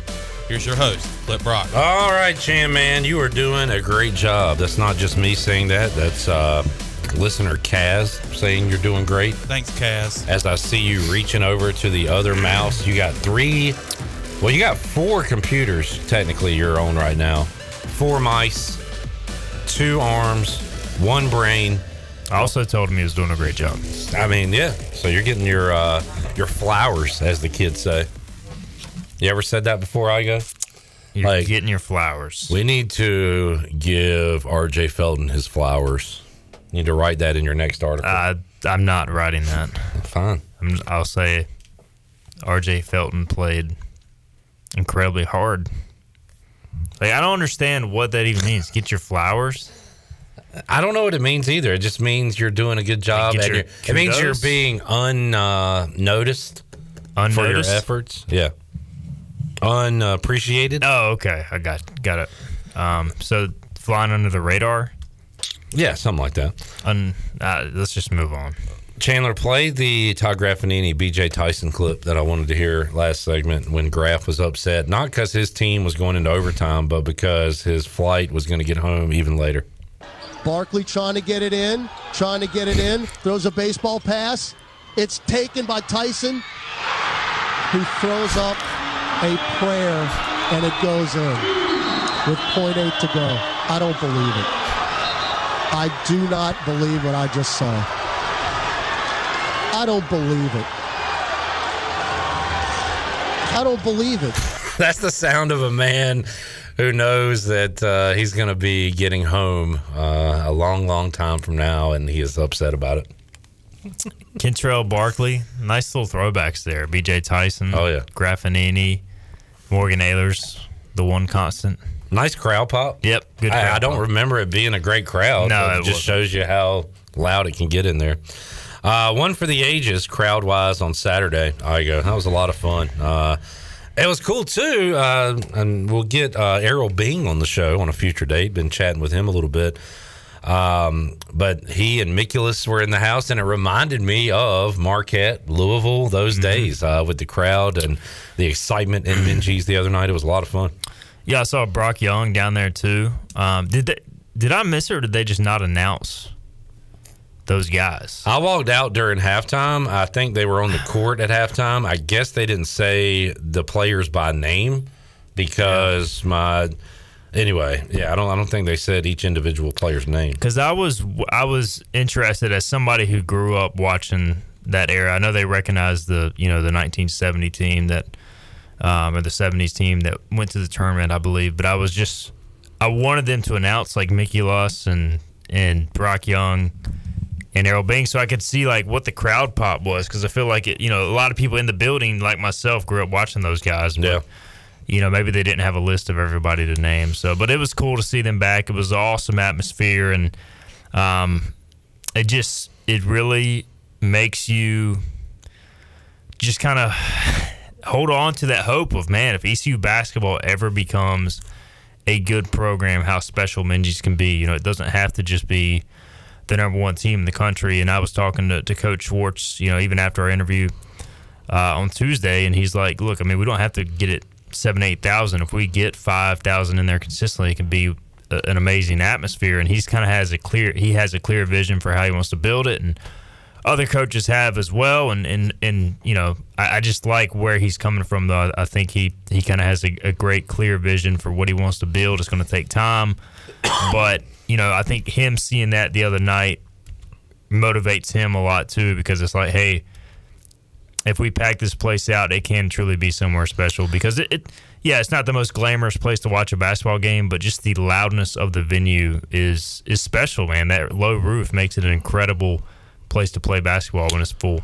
And you hope it is heading the right direction. I really like uh, Coach Schwartz what he's doing. The problem is a lot of things he can't control, which is um, keeping guys on his roster and bringing guys in that are talented basketball players.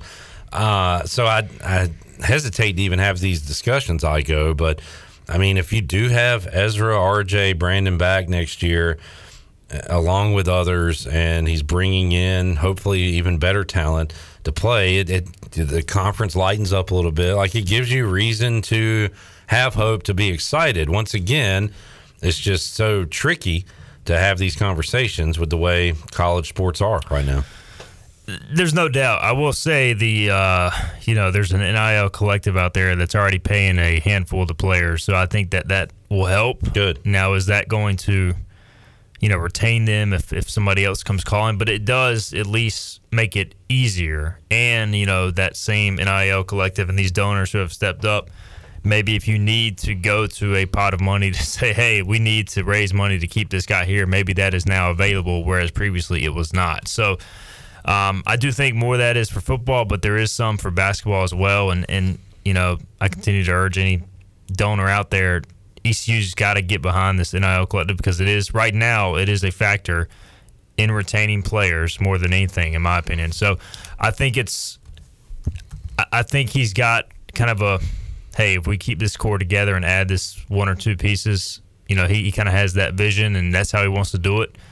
I do think the guys are bought in. Um, you know, Ezra was talking about how excited he is for next year in the post game, like unprompted. He was Mhm. like, I'm ready for next year when we're all a little older and a little more mature. He's like, Yeah, we got games left and we're, we're going to finish this thing. But, you know, when your star freshman or standout freshman is, is talking that way, and he started, you know, he started slow, found his rhythm, hit a wall, and now he's come back. Yeah. So, like, to me, he's kind of gone through the, the prototypical freshman year and has survived and overcome it. And so I just feel like you're in a pretty good place as a program right now. Even if they lose the rest of their games, I like where this program's going. They're going to be underdogs the rest of the way, including the conference tournament, but they've already surpassed most people's expectations. So, looking at the standings, Igo. Corey Glore wants Tulane to get in that two three spot to avoid Houston as long as they can. We're we're trying to get out of our eight nine spot right now. yes, hundred percent. So the best way there, unfortunately, might be losing out. Yeah, and SMU has Memphis and Cincinnati left, and they might lose out themselves. So, do we have a tiebreaker situation here? I was going to ask that. Can you get your guy Chuck on the Sullivan? horn, Chuck Sullivan, and let us know because they what split during the regular season?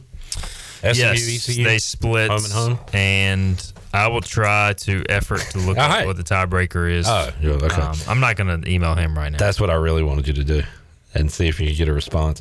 But right now, ECU five and ten, three games left to go. Tulane, Tulane, UCF, SMU once again has Memphis and Cincinnati left on the docket. So they are all those games by SMU and ECU. They're going to be dogs in those games, yeah, and likely to lose, which means they likely um, both finish at five and thirteen.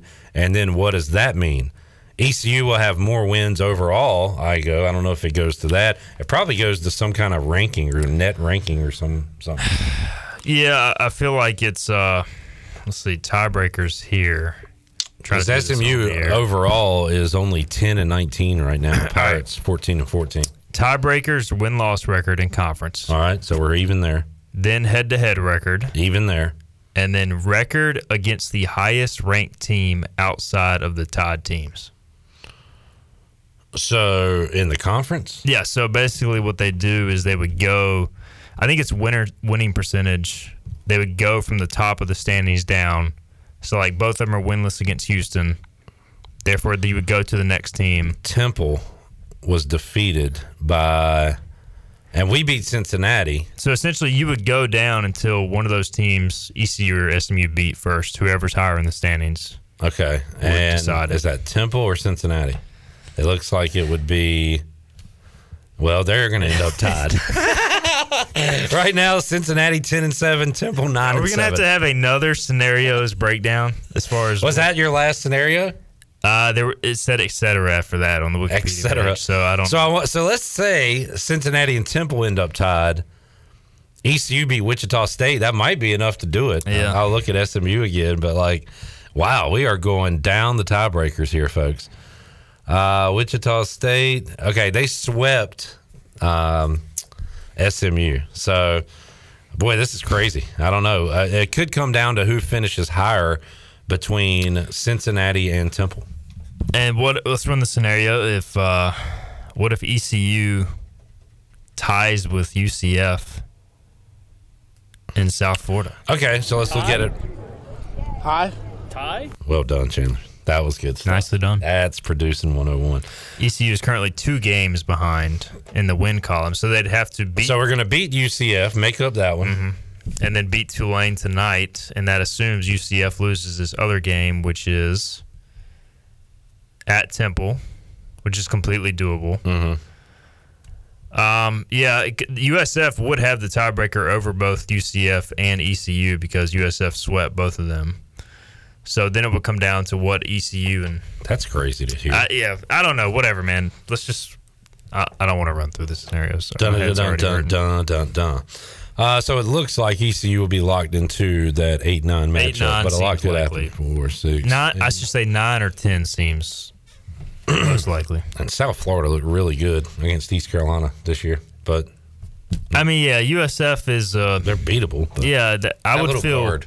Feel much better about playing South Florida than Wichita or UCF. Yeah. And then uh, it would be another date with those big, bad Houston Cougars. Did they look like a uh, national championship contender to you, Igo? Yeah, I mean they got four guys who can score at a high level. They just defend, they rebound, and when ECU started scoring, they had an answer every single time. I mean, they're just they're tough, they're old. They're a typical Kelvin Sampson team. They don't really have that big, you know, imposing like six eleven player, but they got like those six eight guys who can just jump, who can shoot. The way they rebounded the other night and had their arms over our guys' arms, it looked like they had three seven footers. They're the just court. yeah, they're just bigger and more athletic. Like people were kept saying they they were going over the back, and to me, no, like they're just better athletes. They have elite athleticism. That's why they're that good. That's why they rebound that good every game. Are they physical? Yeah, you could you know you can make the argument that they foul every time down the court. Yeah. But like that's just their style of play, and it's kind of smart if you think about it, because the refs aren't going to call a foul on the number one team in the country. Once you kind of establish yourself, you're not going to get that call every single time. ECU had to get absolutely hammered to get fouls in most cases. And they did get a lot of foul calls and did Yeah. go to the line a lot. Just didn't make enough free throws. Didn't make them. I, I thought the team played fine. They just if you can play fine with shooting poor from the free throw line and poor from the field, but like the the plan worked. Like they had open shots and they had they got to the free throw line. Like what more can you ask for against the best defense in the country? Yeah. Uh, Christian wants to get back to the tiebreaker discussion. Says SMU has the tiebreaker. We beat them by five. They beat us by sixteen. That is not. That's not how it works. All right. Sorry, Christian. You have been Unless that is further down the tiebreaker list. Christian also says, "Can the tech on Schwartz be explained?" I'll explain it from my vantage point. He's out 15 feet on the court arguing with the ref. That's a technical foul. Uh, it was one of the worst charge calls I've ever seen. So I don't. Sure, I'm not. uh, I'm just saying the technical was called because he's all the way out there in the court complaining. So you, As he should have been. You can't do that, and that's why it was called. Um, but yeah, it was a what a flop, right? Yeah, I mean it was it was blatant. Like you could see the guy just like eject himself backwards, and Yeah. you could also see Clip eject himself from two thirteen. Yep. At that very moment, I was out of there. Uh, great cover by the Pirates, though. Yeah, J with a big three. I looked over. Uh, Stanford Steve was clapping as soon as he hit it, so I figured he had the uh, the Pirates plus uh, what was it, twenty? That was twenty one last I checked. So he got that that big cover. Uh, have you seen the line for tonight, Chan Man? Oh, he has. Have you? I I'm sure you have. Is that uh, it's like six, six and a half? Yeah. Sounds about right. I mean, Tulane is a really good basketball team, and the thing that scares me about this game, and I liked ECU's chances going in until I saw they lost the previous two, and with them playing for seeding and having an older team not coming off their their best game, they're going to come out ready to go tonight. This is not an early March. We've lost two in a row. Let's pack it in. This is a we still got a chance to do something this Yeah. year. Go to postseason, finish strong, kind of get yourself right situation for the Green Wave. Let's uh anything else? No, I, I agree 100%. Great job. Corey, great job this segment pretending to be Igo, man. You killed it. Hello. Let's uh you gonna stick around one more segment? Yeah. All right. Well, uh, come back. More to go with Stephen Igo. Talk a little pirate baseball and whatever else is on your mind. If you got a question, comment. You can get it in Facebook, YouTube, Twitter, and uh, give us a like. For the 17 more viewers than we have likes right now, what are you doing with your life? Give us a like. If you want ECU basketball to pull off the upset tonight, how many likes are we at? 13. We have got to get to 20 likes by the time I leave the studio. If not, the Pirates will lose tonight. They will lose on Friday. They will lose on Sunday. If you want the Pirates to win, hit that like button. Let's go. Let's get a Pirate victory. By the way, this worked during football season. This is not a hoax or anything. This is This real is life. Real. This is real. Uh, so just seven measly likes, and there are enough people watching currently to do it right now. Why you're not doing it, I don't know. I can't explain your poor life choices, but I can tell you we'll be back after this.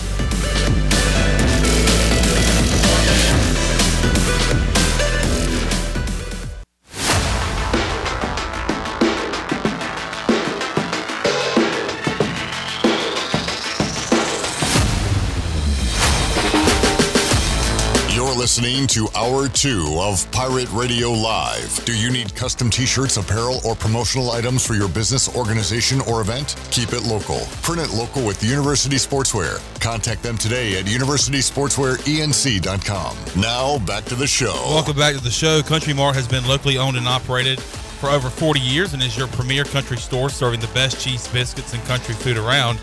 Country Mart is open every day and has two locations in Bethel on Highway 11 and in Stokes on Highway 903. Both Country Mart locations are top of the line fuel stations serving shell gas, including 93 ethanol free high t- octane gas. Country Mart fueling you up with great food and your engines with great gasoline. Now let's head back into PRL. Here's your host, Clip Brock. Chan Man getting it done, almost two hours down, and then we'll have just one to go, and you can excel.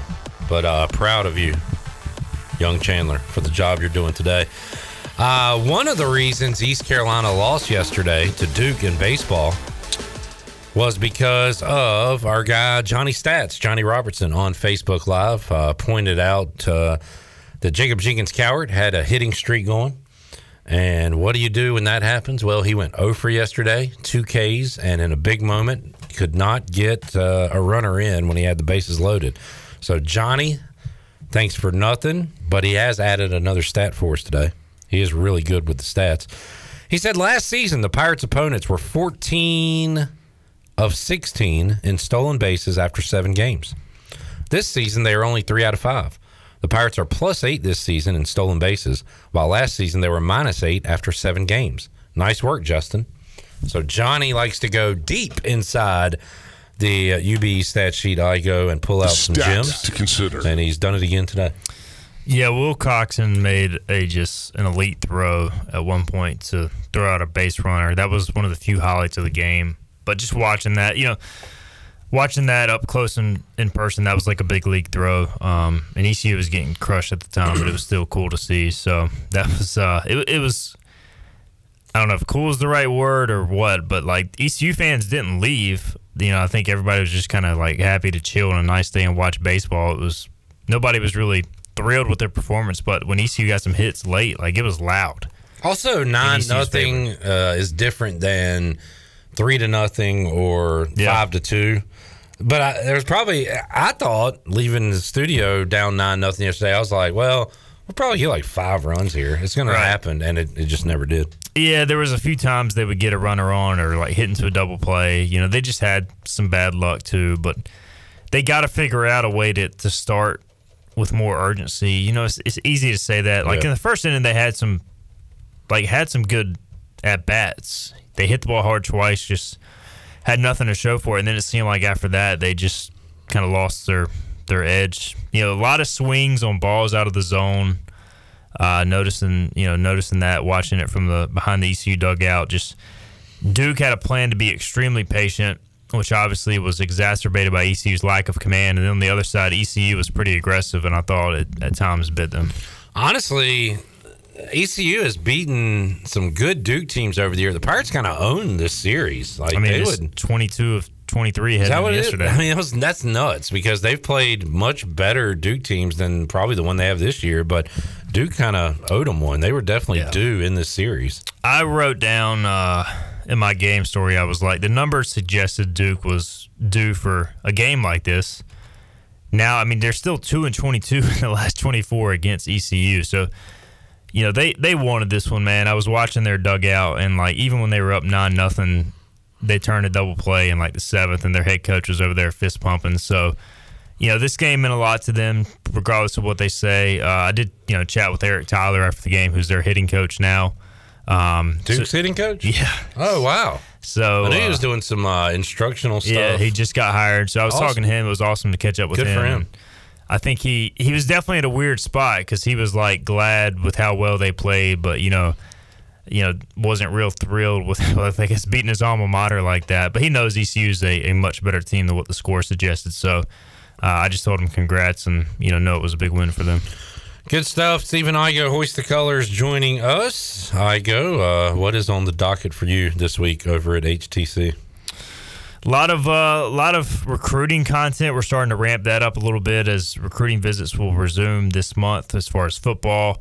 Uh, we've also got some recruiting nuggets on where the basketball staff has been. They were on the road earlier this week in uh, Kentucky, so we're following all that. And then, as always, game coverage. We were in Durham covering baseball. We were in Chapel Hill on Sunday uh, covering uh, the UNC series and basketball. We'll be there tonight. We'll be there this weekend. So covering all the sports, getting geared up for spring football, and uh, yeah, it's exciting time. Excited about the the women's basketball tournament coming up. We'll follow that. Excited about softball. You know they're off to a twelve and three start, and you know about to play some. Uh, some good competition in the coming weeks, so interested to see how that transpires, and may try and make it out there to a game soon. And man, when you put it like that, a ton going on right Yeah. now, and uh, something else to keep an eye on. CJ Johnson, Keaton Mitchell at Yeah. the NFL Combine. I believe it's uh, CJ and the receiver Saturday, Mitchell Yep. Sunday. Correct. Yeah, one o'clock on both those days. It'll be the receivers and CJ Saturday, and yeah, Keaton on Sunday. And I think Keaton Mitchell's forty-yard dash has got to be one of the more anticipated forty-yard dashes uh, of anybody. I mean, I, I think he's been listed on several lists as far as guys to look out for, and even CJ's forty to me is crucial because he's a bigger receiver. He's going to test well in terms of size and measurements. If he could run in the four fives, I, I think he's got a shot to get drafted. You know, if he's you know, game speed did not, or game speed at times played faster than than what he he kind of really is. You know, judging by some of his straight line speed, but I do think if he runs a good time, that'll help him.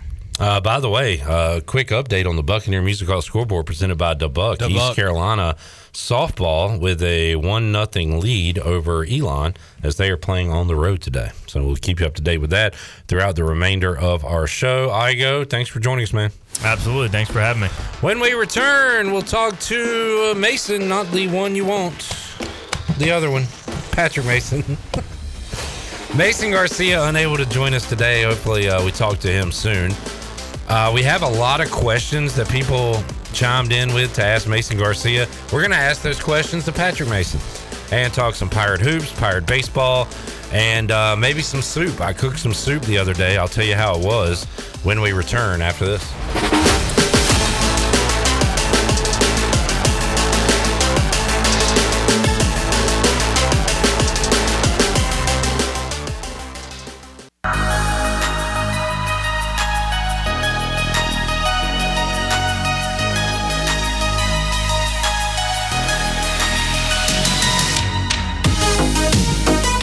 You're listening to Hour 3 of Pirate Radio Live. This hour of PRL is brought to you by Bud Light, reminding pirate fans to stay in the game and drink responsibly. Bud Light, the official beer of the ECU Pirates, and proudly distributed by Carolina Eagle Distributing since 1989. Now, back to the show. Welcome back to the program. Order Jer- Jersey Mike subs on the mobile app and get delivery right to your home and save time and order ahead to skip the line to pick up from your nearest Jersey Mike sub location.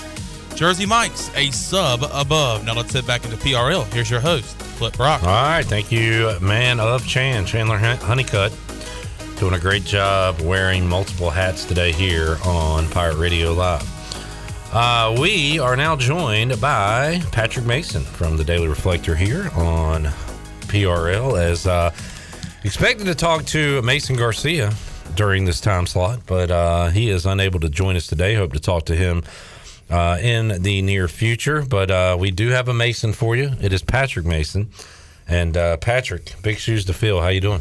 Doing pretty good. Yeah, I uh, just in case if anyone was wondering, I can also fill in at QB one uh, this this fall. So So we know you are uh, you were a talented swimmer. Mhm. What other sports did you play? uh, I played baseball, water polo, um, ba- basically just water polo. Just those those three mainly. Water polo seems like uh, you got to be really conditioned well Yeah. to survive. I, I couldn't play it now. We could put it that way. But yeah, you definitely just had to like tread water for you know hours. You score any goals? Yeah, yeah, oh yeah. Um, I mean, it, it was a lot of fun. It was essentially swimming, but like a game form. You know, How much contact is there in that? a sport? lot. Yeah. Yeah, yeah. Rough it up? Yep. Because the refs really can't see underwater, so you're kind of just like battling with someone under the water. What's the uniform sitch? Is it just speedos? Yeah, because basically you just don't want a lot to grab onto. You know, like you can't wear like trunks out there. So like jammers, it's essentially like a like a bike short kind of thing. Okay. And then you wear like this like headgear, so like kind of Yeah. plastic around your ear. Yep. But other than that, you know, So instead of talking to Mason Garcia, we're talking water polo today. on Pirate Radio Live. just what everyone. Does was anyone really for. care? No, I don't think so, Jeff. Uh, so I've got a lot of questions that were supposed to be asked to Mason Garcia, but I would like to ask them to you. Yeah, let's do it instead. Um, this is from Mike. So Patrick, with the transfer portal as prevalent as it is, what made you stay? I'm 100% thankful you did. So why? I guess for you, why stay at the reflector rather than another opportunity out there for you? Well, I think I actually I did utilize the transfer portal. Um, in 2021, I came on over here from from Rocky Mount, uh, just saw a different opportunity and a place to play, a place to to start on the the top writing team, I guess, covering football. So here we go. All right, that's good enough. Uh, Kellen says, as a fellow, much older graduate of Carolina Forest High School, uh, was fried chicken Thursday still a thing when you were a student? It was, but sometimes I did it on Tuesdays because there was a little supply chain issue. But yeah, it was at least at least once a week. So What was your favorite uh, school meal? Did you did you bring your own lunch or did you eat from the cafeteria? I was actually a really big like bring my bag lunch guy. Yeah. Like I ate two peanut butter and jelly sandwiches like every day for like four years. I, mean, I, I just loved that. And then um, there there was a couple school lunches like when they had like you know that weird like square super greasy pizza. Of course. Like you know that was a must. You had to get sometimes. But I was just a huge like just plow all the sandwiches. I mean I, I ate like six meals a day. A game changer was when Chick Fil A was introduced to our high school Oh. lunchroom, and then pretty much had that every day if I had enough money on me. That sounds dangerous at the time. Yeah. Uh, Chandler, did you want to chime into this conversation? You're, you're going to like this one, Patrick, but mine was soup day. Uh, Ooh. Vegetable soup, grilled cheese, dunk the grilled cheese in Mm. the soup. Yes, that Mm. sounds awesome. So- or you can get a PB and J. So it was a uh, you could pick between PB and J or grilled cheese. So More uh, soup talk coming up later on in the show. Uh, Cameron asking, uh, do you speak Italian? No, I, I do not. I think it'd be I would um just thinking of languages. I think that'd be a really fun language to know. Definitely. Um, just it's unique and but yeah, I, I do not speak Italian. Do you know any other languages? Um, just except for some really poor Spanish. No. I took a lot of years of Spanish, including man, Spanish two at ECU was an absolute bear. oh man, Oh, my do I know it? Barely got through that one. I I set up my schedule in high school where I took as much Spanish as I could so I can fulfill that language requirement, so I didn't have to do it in college because I was already struggling in, in high school, and I was like, I just know college is that much more difficult. Uh, this question is from my guy, My guy. nephew, Rajay My Harris, guy. my guy. Uh, Patrick, why Carolina Forest was scared to play Byrnes your senior year? They they were just really good. I don't know. I, we, we were a little scared, but no. I, I honestly, I, I it's funny. I saw that you posted that uh, that question. I think Raji was one of the first to respond. Yeah, and I read that. I'm like, I, I wonder what this is all. I want to hear this answer. Yeah, two me too, uh, me South too. Carolina boys. Yeah, me maybe too. a rivalry there. So uh, hopefully we can get to the bottom of that with uh, Mason Garcia. But today we're having a Q and A with Patrick Mason. Patrick, what is your favorite Italian dish? Probably does it count if I say chicken parmesan? Like I guess that's Italian, Yeah, right? Yeah. sure. So I'm gonna have to go with that. That- It's it's my favorite. It's awesome. Okay. Uh, Rohan says, "Who's the receiver you have the best connection with on the field?" Um, I guess he's not here anymore, but I'd probably say Isaiah Winstead. now, like that answer is to be determined for Right. you as a writer. Like, who's our go-to guy? I mean, is it is it Shane Calhoun right now? I mean, he honestly he caught everything, right? You could throw it into any sort of I'm, radius. I'm talking more from an interview standpoint. Well, yeah, from a production standpoint, Shane Calhoun. Right, but. I, but I'm saying like if, if I were to like just hey throw this football to someone, I'm probably picking Shane because he, he catches everything. Um, all right. What did you have to work on the most to get the starting nod? And uh, we'll let's phrase this into your line of work. What have you worked on the most in your professional career to get to where you are today, Patrick? Um, you know, I guess that's a good question. I guess it was honestly just just getting out there as well and just writing a whole bunch of different types of stories um, instead of just like a game story of here's what happened. You got to, you know, maybe throw some opinion in there, have some columns, also have some longer pieces, maybe some more in-depth reporting style stuff. So just kind of like a wide range of stories instead of just you know watching a game and telling you what happened. So I was on the student newspaper at Conley. I did a lot of any radio, audio stuff I could do back in the day. Uh, what did you do coming up? Yeah, so I worked for the the college newspaper, um, and I, I was thrown all over. I covered it was like women's tennis. I covered some soccer. I think I covered a football game here and there. Like I, I was everywhere, and um, I got my start um, when I switched into to journalism. And I, I wrote just out of the blue. I went to like an intramural uh, frisbee game, and I just wrote this kind of cool feature about the guy who started this program. And it was just like kind of the most random Yeah. story ever, but. The editor at the paper thought it was kind of neat, and yeah, that's how I got my start. So just really story. just getting out there and just writing something. What a story. Yeah. Miss Karen's proud. Is that her name? Yeah, yeah, it is her name. Yeah, no, you're right. I was just like, I don't. Yeah, I mean, that like that was just a story that just says like, hey, I can go find something on my own and Yeah. do something, you know. Uh, what's your game day routine? Um, I honestly, I li- like to get a little bit of like a workout in and just kind of like I always feel like at the beginning of a season where I feel like you almost feel like you're the players. It's like fresh slate. It kind of gives you an opportunity to like you know get off the couch and you know Mhm. do something. So I like to kind of get the blood moving a little bit. Um, and I like to get there you know somewhat early and just you know get set up a little bit. But We are asking questions meant for Mason Garcia to Patrick Mason. Great new segment on the show. I was I was just about I was just thinking this. Like anybody that's just now tuning in is probably thinking, "What the hell is going on? Like, what are they talking about?" Patrick, what's your favorite jersey combo? Um, I like the just the purple, and uh, I'm trying to think of what was that really nice one. They they just they just threw it up on, on Twitter a couple days. Oh, yeah, ago. the modern throwback. Yeah, I mean that, that one got me too. That that one's awesome. Favorite pirate football memory so far? Probably okay. This is maybe not even part of the game, but I, I loved it when Mike Houston slammed that. Uh, Oh, yeah. lectern and go, how about them pirates? How about them friggin' It, it was just cool, like in a way How about that those friggin' pirates? Yeah, it was because it was just fun to see him show emotion like that, and Yeah. just just to like, it kind of pulls back the curtain a little bit on how much he actually puts into this thing. You know, I mean, he's he really cared about about that win, and that, that was huge. I think it was after Memphis, right? It was after the marathon game that was Mm-hmm. Memphis.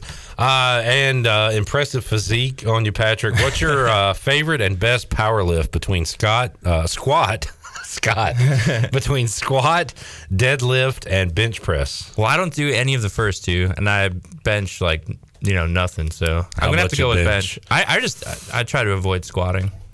Like in general? Yeah, Yeah. yeah. Did you ever catch on the baseball field? No. Yeah. Tough on them knees. All right. Well, thank you for asking those questions to uh, Patrick Mason today. And great answers, Patrick. Yeah, the bait and switch segment. Uh, gotcha. Eric uh, says chicken parm is top five all time, but it is Americanized Italian.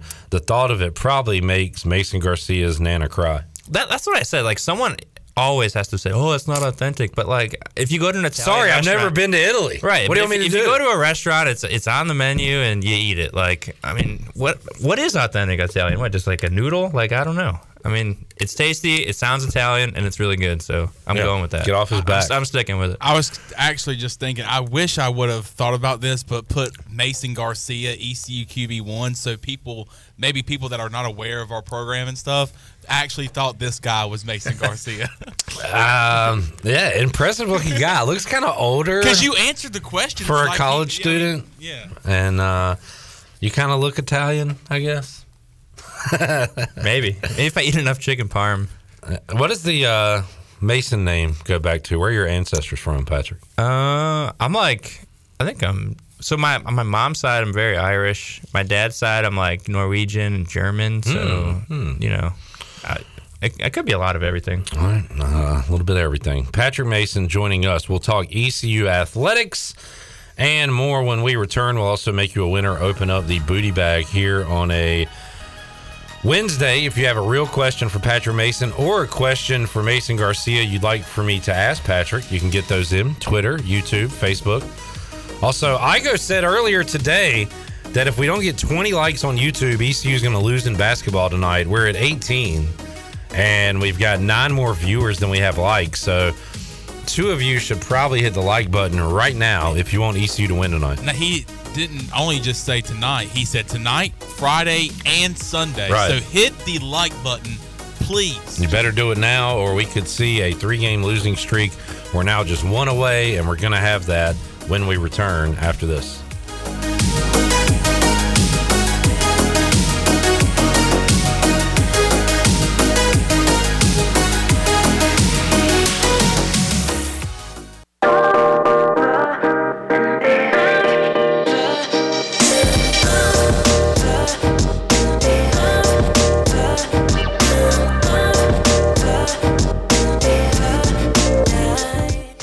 You're to Hour 3 of Pirate Radio Live. This hour of PRL is brought to you by Bud Light, reminding Pirate fans to stay in the game and drink responsibly. Bud Light, the official beer of the ECU Pirates, and proudly distributed by Carolina Eagle Distributing since 1989. Now, back to the show. All right, welcome back to the program. Russell's Clothing in downtown Washington has everything you need for game day or any day or any other day for men and women, whether it is dress, casual, or even a formal occasion. Russell's has you covered. Russell's has have Russell's has served Eastern North Carolina and beyond for 40 years with quality clothing and personal service.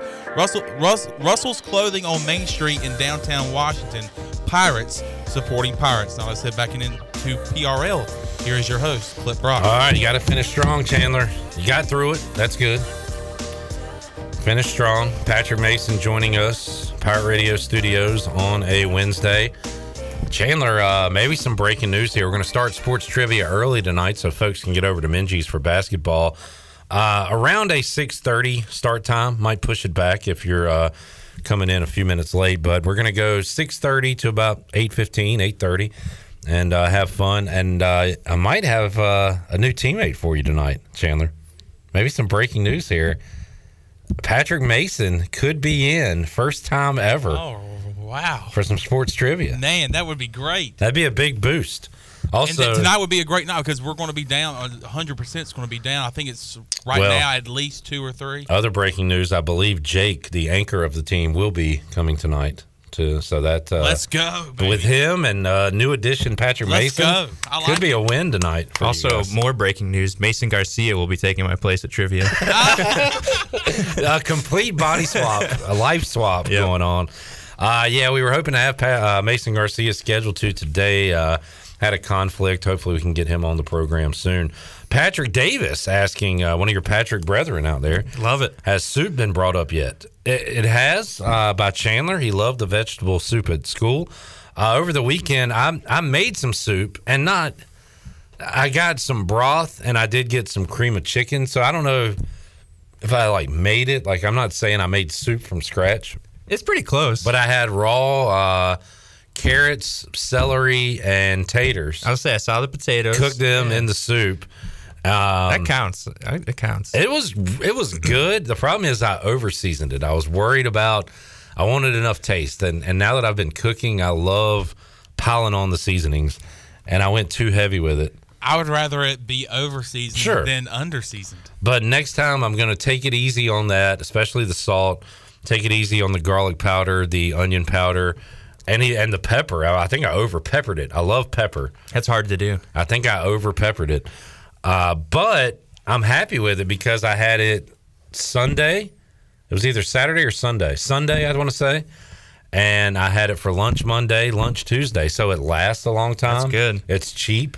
And uh, it was pretty tasty, Patrick. I, I was pleased with it. Yeah, you can't go wrong with soup. I mean, it's it's for me, it's a year-round meal. I love it. And I'm a I need meat guy. Like uh, I've got that taste of meat. Uh, I'm like a uh, like a zombie. Like I got to have more. I, I got that taste. But I was able to have a well, I guess there was chicken Very few chicken chunks in the cream of chicken. But outside of that, it was a pretty vegetarian meal. And I was like full and pleased. Yeah. So, I'm kind of the same way where it's like if I have a salad, like it's good, but like I need to have like chicken on it or I got to have some sort of meat. And it's probably a mental thing too. Even just knowing there's little chunks of chicken, that it probably does the trick. man, I'd love to do a uh, like a clam chowder. Ooh, that sounds good. I like the white. I would love uh, to try to make one of those, but maybe that'll be next on the to do list. So, Patrick Davis, there's your soup talk. Any soup updates for you, Patrick? No, I think my weather's last- starting to warm up. Warm up. Coming soup season. That's right. I like my food as hot as the weather. So, In the winter, you're into like uh, salads, ice cream. Yep. And then summertime, break out the soup. Break oh out the soup. man, big pot of chili on the Fourth of July. Oh yeah, when it's 102 degrees. Man, we're talking the spot. All right. Uh, did you go to the game yesterday? I did. Yeah. I yeah, Duke is, uh, or I guess that Durham Bulls Athletic Park. It's it's just an amazing stadium. Like any chance I can get, I love going there. It is Yeah. so much fun. Uh, it is not fun to watch a game from home from. No, that, that's did- what I hear. The camera angles are brutal. Well, the angle, angle, yeah, Angle. Not even multiple options. It's a wide shot. It's a, a blimp shot, if you will. It's behind home plate. It's zoomed out. I will say the camera operator did his best or her best to when once the ball was hit, track the ball, see if it's at. But even so, you, having one camera angle is uh, is rough. And Mully was right yesterday. We are very spoiled by what we get. And Patrick, you go to just about every game unless it's too far, so you don't get to experience it. But uh, we are spoiled by what ECU has from an ESPN Plus standpoint. Yeah, and I always say it too. I'm even spoiled as like a reporter because ECU's facilities for us, like just the press, is is incredible. Yeah. Like we get like good views, we get you know just nice workspaces. Like for instance, like you know yesterday they had you know Stephen and I and um, his intern. We we were back on a, on a little table. We couldn't see a thing, so we all watched the game from like the stands. Like it, you know, but that wouldn't happen at ECU. It's not like oh I can't see anything. I got to go elsewhere. I mean, I mean that's it's almost every place. It's just ECU really does it well. How uh, concerned should we be about the Pirates against starting pitching so far this season? Um, I, I wouldn't get too wor- worried about it. I know that they've been starting slow, but um, I- honestly wouldn't be too worried about it. I mean, their hitters are fine. It's just sometimes you just run into it. wa- I wouldn't say it was like phenomenal pitching. It was just I think they were pretty aggressive early on and just kind of got caught. Because it was it was a tight game. It was you know one nothing through four innings. They had their chances, and then you know obviously that one monster inning just kind of sucks all the life out of you. Uh, this weekend, you've got the LeClair Classic. You covered last year's, right? And uh, it's fun to, it's fun for the players. We talked to them on the Delcor Players Lounge Monday, but fun for me, fun for you covering the game that we get to see all these different teams. So Indiana, Georgetown, Long Beach State in for the weekend, and uh, should be a fun three days of baseball. Yeah, I love playing, or I'm not playing, but I love seeing teams from just all over the country, like Indiana. Um, you know, like a Big Ten team. You know, they got to play in the South, and I mean, just just a lot of. I forget what was it last year? Was Maryland? Does that sound right? Mhm. Um, it's just just kind of neat to see. Like, We've had a lot of Big Ten teams. We've had Michigan, Ohio State over the years come play. Yeah, and I think it's just kind of fun. It's like you can't really see like too many different play styles in baseball, but you can kind of see like you know pitching might be different. and just it's just fun to see different teams, honestly, and just different fan bases, and it's it's really cool. That reminds me, we didn't know at the time Maryland would be so good. That Yeah. ended up being a big win for East Carolina later on in the year. And, uh, you know, who knows? Well, one of these teams could be similar in 2023. Uh, Indiana students going to be very angry after their basketball team got ripped apart by Iowa. That's right. Man, I, Iowa can play like the best team in the country, or just like very middle of the road. I mean, Where are they, Patrick? Are they an at large? I haven't looked at Iowa. yeah, I, I think Iowa should should get in now. They got a couple big wins because they beat. Um, I'm trying. I'm playing 19 and 11, 11 and 8 in conference, and Big Ten's getting a lot of teams in. So And they have like uh, kind of a backward road to even the two seed in the tournament. Like some things got to fall right for them, but I mean they're they're honestly like they, they can make some plays. And uh, what was it Saturday? I want to say they came back against Michigan State like down 15 with a minute and a half to go um, to win in overtime. I mean, so like they have if they can shoot, I mean they can play with anybody. So they're, they're kind of a fun team. Ooh, I like this. Uh, Joey Brackets has in Birmingham eight nine matchup Iowa versus Baby T and NC State. That'd be cool. And I think isn't that the same side of the bracket where they can get Alabama pretty soon? Is that right? Alabama would be the one. I would love that just to like play them and just you know just yell at those guys because they're just so stupid right now. Everything going on with that Alabama oh yeah, we program. hadn't really talked about that on the show, but oh my god, what a what a weird position to be in as a. I was just thinking about it from a fan's perspective, and how I would, what would I do in that situation? Like I don't know if I could even go to games. It'd be tough, honestly. Like the, it just shows you what sports can do to people's like It's morality. It's like, hey, this guy can, can score forty points a game, so we just essentially don't care. Yeah. And like it's it's weird, but I, I don't know. If like Iowa gets to that spot, it'd be that'd be like the perfect team to root against. So I'm like Yeah. hoping for that, honestly. That is true. All right. Oh, and uh, it was Fran that was staring down the ref the other day like a maniac, right? Yeah, That was their, so their coach, awkward. I hate their that guy. coach is in. Yeah, but like he's one of those dudes where if he's on if he's on your side, I you just. Yeah, I mean, you, I think it's silly, but like it, it's just fun. Like he, the players get riled up too. I mean, he definitely gets way too many technicals, but. Man, like he's got to be fun to play for. He's just always out there doing his thing. Like if Mike Schwartz did that, like you'd be like, "All right, let's go. I want to play for this dude." Even though, I even, hear even you. though you know it's like silly and kind of insane. if Which it is Schwartz insane. did it, it would be like, okay, that is that's interesting. I've never seen him do that before.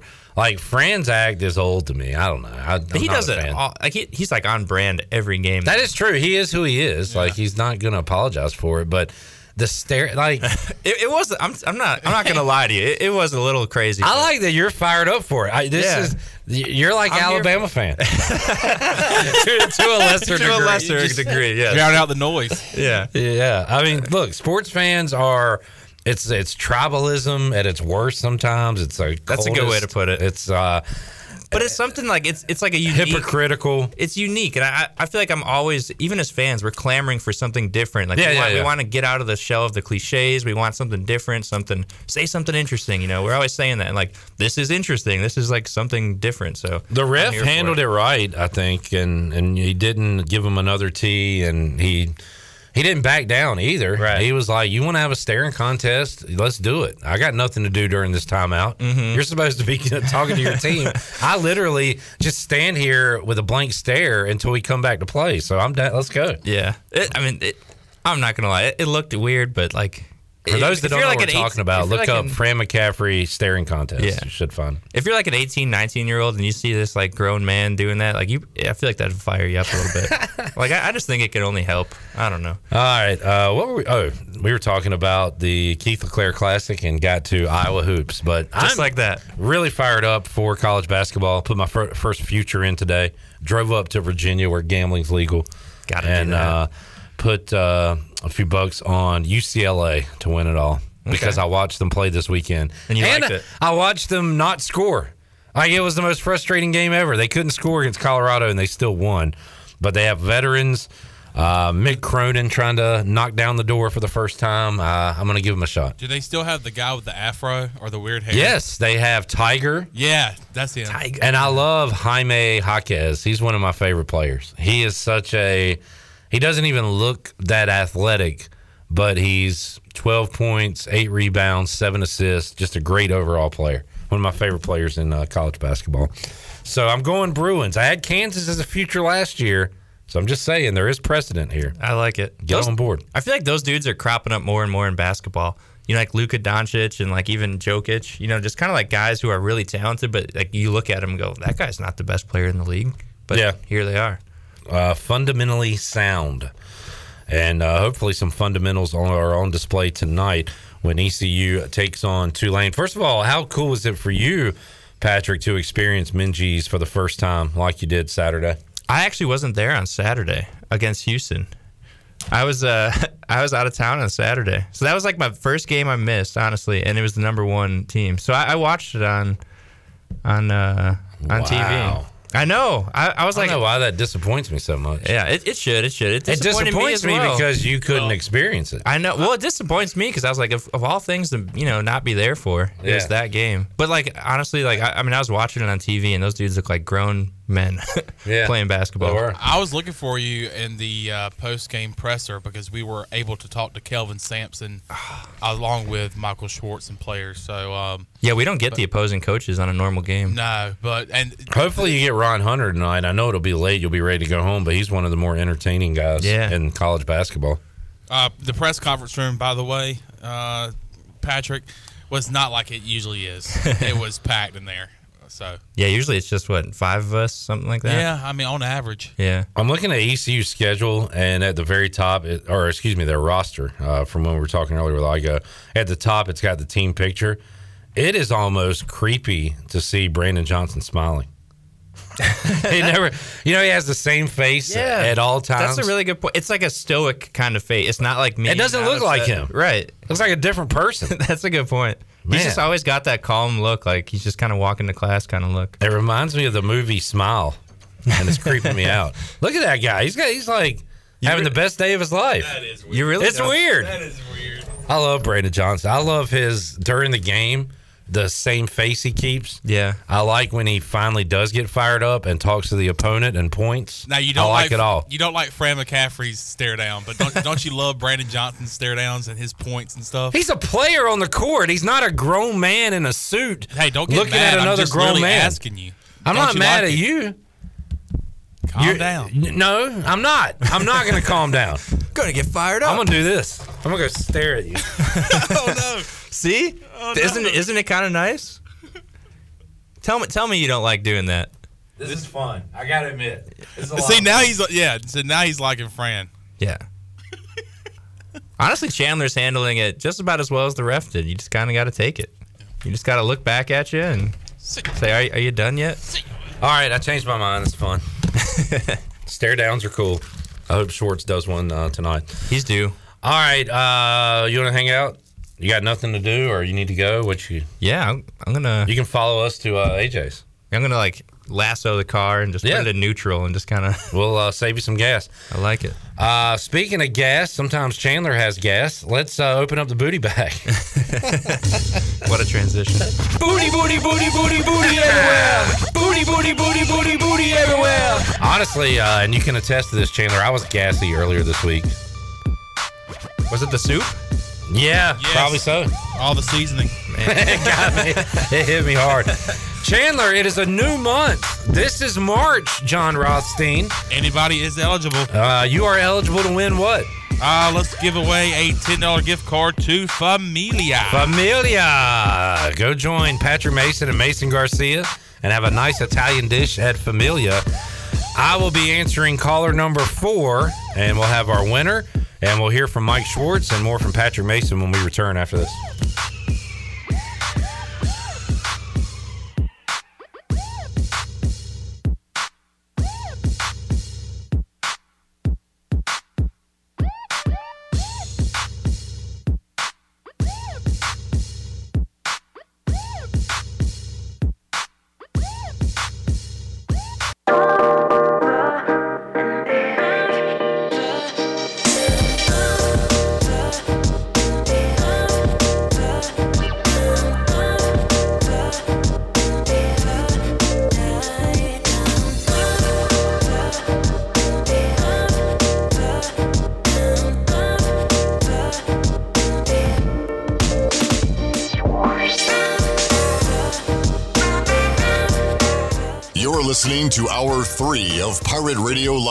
This hour of PRL is brought to you by Bud Light, reminding pirate fans to stay in the game and drink responsibly. Bud Light, the official beer of the ECU Pirates, and proudly distributed by Carolina Eagle Distributing since 1989. Now, back to the show. Welcome back to the program to get the business services that are right for your business today. Contact the team of experienced local bankers at First Bank. The team includes bankers you can trust like Ashley Caps, Lee Watson, Bonner Latham, Chris Richards, Josh Hooten, and Heath Nesbitt. First Bank, together with their customers, they're creating a world where individuals and communities thrive. First Bank on Arlington Boulevard in Greenville. And congratulations to Jansen Kidd of Greenville. He was the winner of a uh, $10 gift card to Familia. Familia is your place for great Italian food. Whether it's great New York style pizzas, homemade meatballs, lasagna, chicken parmesan, or the delicious homemade desserts, Familia is a winning play every time. For dine-in or takeout, make Familia your go-to play when you have a hungry team. Familia on Fire Tower Road near Pitt Community College. Now let's head back into PRL. Here's your host, Clip Brock. Alrighty, great job, Chan Man. Hey, look, do you realize that we only have one more break? We got two segments, one break left, and you will have produced an entire three-hour live program, video and audio. My man. I'm not realizing it now, but it'll hit me once it's over. Yeah, uh, you enjoy it. Because I'm in the moment now. I know. Because I'm not Try to yeah. enjoy the journey, man. Just not the not about the destination. It's about the journey. Absolutely. Patrick uh, Chandler said something that caught your ear. What was that? The talking about Italian food and chicken parmesan showed up in the in the read, so I feel vindicated. All right, officially an Yeah. Italian food. Congratulations to Jansen Kidd, no relation to Jason. Uh, you guys are younger than me. I remember Jason Kidd uh, in college beating Duke in the NCAA tournament as the point guard for what school? Oh man, I don't know. Wait, say that again. Jason sorry. Kidd. Jason Kidd. This was early 90s. This was right after Duke's uh, reign of terror in the early 90s, and it was a bit of an upset. It was the cover of Sports Illustrated, I remember. Uh, let me look at that cover here with Jason Kidd, and it is. Well, there's his picture. Oh, right there. Boom. Hey, does that help you out at all? Nope. It doesn't, does it? Could be Georgia Tech, but it's West Coast. It is Cal. Okay. Cal Bear was Jason Kidd shooting over Bobby Hurley on the cover of Sports Illustrated. I love the NCAA tournament, Patrick. Yeah, it's incredible. I uh, I saw a video on Twitter. It's I think we, we always talk about this, or I always think about it come tournament time when um, was it Ron? Maybe I'm thinking of Tulane coach when that uh, the dude on the on the scooter with the broken That's leg. him. Okay, yeah, yeah, Ron Hunt. Yeah, okay, yeah. I, He knew, is I knew him. that. I was I don't know why I was uh, doubting He myself there, but I'm, what I'm saying is like that is like my favorite clip when the dude makes the shot and he just goes flying. And that dude oh my God. was RJ Hunter, Yeah, his kid, right. who hit it in a 14 3, 13 4 upset. Yeah, it, it was that was so don't much remember fun. The team that they beat. Uh, but yeah, that was. Uh, what was the school? I missed it. I was answering the phone. uh, Jason Kidd went to Cal. Cal. Cal Bear. Okay. He was a Cal Bear. But that was so much fun. Yeah, uh, you have those moments. We'll be talking about uh, our favorite upsets and buzzer beaters and moments as we get closer to the madness. Got uh, conference tournaments going on now. Got uh, the AAC tournament coming up next week in Fort Worth. So, Patrick, um, you're not going, right? Correct. Um, so we extend an offer to Patrick to come with uh, wa- join us for our, our watch along. Absolutely. Pirate Radio Studios next. It'll probably be Thursday at in the first game, which I believe is twelve thirty. Yeah, usually. Um, you are welcome to come hang out with us, dissect the game, talk about it, have a good time. We'll be giving away some stuff. It'd be fun. Yeah, Yeah. I know it would be. I mean, tentatively, I'm in. Okay, We're Uh, telling you it's going to be fun. we have a You have tentatively yes from Patrick. I got to Yeah. see if it conflicts with dodgeball. Oh God! Well, is that what did you miss for dodgeball? or no, Was it a sorry, watch sorry, along? kickball. It was yeah, the the Bears uh, Monday night against the uh, Commanders. Oh right, I didn't want to do that one anyway. I'm glad we got out of that. Um, but yeah, we got Igo 60-40 in. I forgot to get an update from him today. Yeah. Uh, I got a feeling. I'm sure it wouldn't have been that. It'll probably have been 50 50. I got a feeling he's not going to be here. I feel better about Patrick than I do Igo at this point. but what re- is really going to happen is me and Chandler in here just having a good time. But I'm okay with that. If Patrick shows up, icing on the cake. If Mason Garcia shows up, great. you never, you know, whatever. That's right. Uh, let's hear a little bit of Mike Schwartz. He spoke with the media yesterday, one day ahead of the Pirates' final home regular season game. It'll be against the Green Wave of Tulane tonight. Here's what Coach Schwartz had to say. Uh, probably one of the more unique weeks uh, that looks like we're getting right to head into with uh, you know three games in five days and 9 p.m. tip tomorrow night, and then get right on the road and go play back to back against Tulane in New Orleans, and then head straight to South Florida from there before we come back and get ready for the AAC tournament. So, uh, very, very challenging week, uh, obviously against one of the very best teams in this league, and starting tomorrow night in Tulane. How do you, you know, I know you take it one game at a time, but how do you handle three games in five days against really good competition, keeping the guys or trying to keep them fresh? Yeah, it's great. You know, we're not that deep in terms of our, our bench and minutes. I think you just try and do what you've been doing, but you know the volume can't quite be the same. Uh, that's what we've had two really good days of practice. We've just had to shrink the time of it a little bit, and um, you know, and then you got to try and manage it throughout the game, and then in the next day and travel, and we'll see when we get there. Right now, all our focus is on being ready uh, by nine o'clock tomorrow night in terms of being ready for the game. We just know what a great team Tulane is. Got so much respect for Coach Hunter, their players, and their program. Uh, they're at the very top of this league for a reason, and, and uh, they're a team that I think everyone's aspiring to build their program the way they've done it. So uh, right now, it's just trying to prepare every practice, every film session to be ready to go at 9 o'clock. I don't know if anybody's really a fan of 9 o'clock tip-offs other than maybe TV, so I think y'all had one in Cincinnati earlier. Just Can y'all take anything away from that? Just a long day. I mean, to be honest, you know, it's just a long day, and uh, it's a long day for them too. And I'm sure if we had our choice, we both would rather play a little bit earlier. But just a long day, and you know what? Uh, the flip side is we're very fortunate to be in a conference and be uh, in a program where we're on national TV. And so if they told us to play at midnight, we'd play at midnight, and we'd all be okay with it. I've actually been a part of a midnight game before, uh, and you know it's just what it is. But it's a great opportunity for our conference and both programs to be on national TV, and it just happens to be a nine o'clock tip. You're facing one of the more experienced backcourts probably in this conference. Uh, how does can you use that to kind of measure where your young guys have kind of progressed through the season? Yeah, you know, I think the the Houston game against a backcourt that's as good as anywhere in the country was Shead and Sasser, and now you're coming right back to back, and then you get them twice in the same week in terms of the backcourt that Tulane has. I mean, you know, Cook's eight for 15 the other night from three versus Wichita State. They make 15 threes as a team, and you know, you know two guys averaging 20 points a game in this league. So every night it's a challenge, but without a doubt, between Houston and Tulane this week.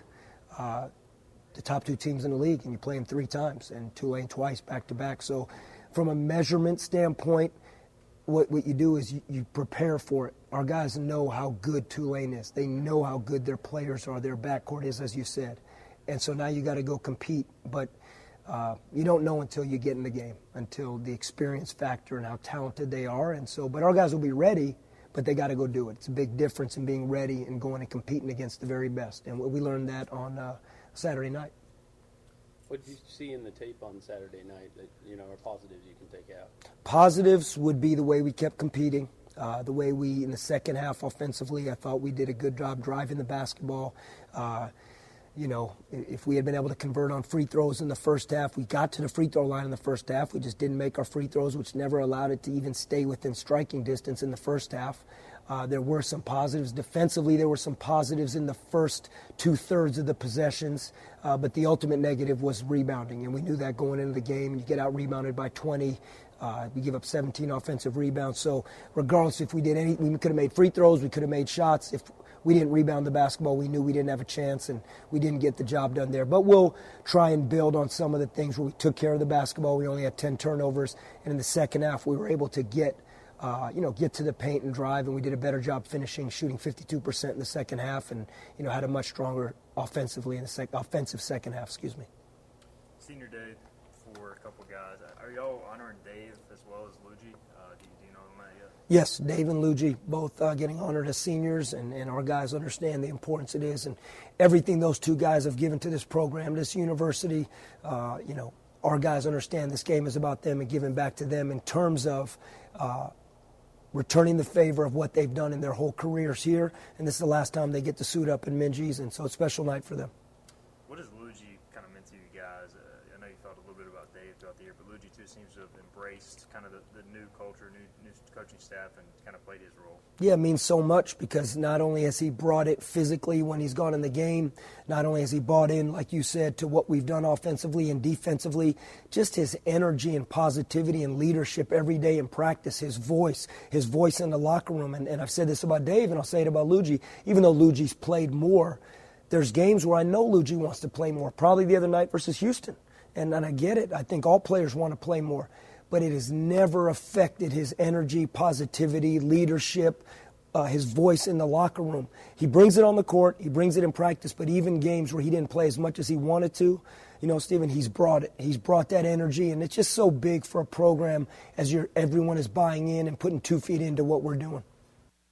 Michael Schwartz there uh, at the end talking about Ludgy Debaut. I'm going to miss Ludgy. I love the energy he brings, uh, his his personality as well. I've heard stories from uh, people who have taken their kids to ECU basketball camp, and Ludgy has like eight kids hanging on his arms and legs, and uh, he's just one of those guys. And uh, he, um, he he's uh, he's going to be a great ambassador, I think, for ECU and uh, he'll get on the court one final time tonight in Minges Coliseum. Uh, Patrick Mason will be there. I will not be there.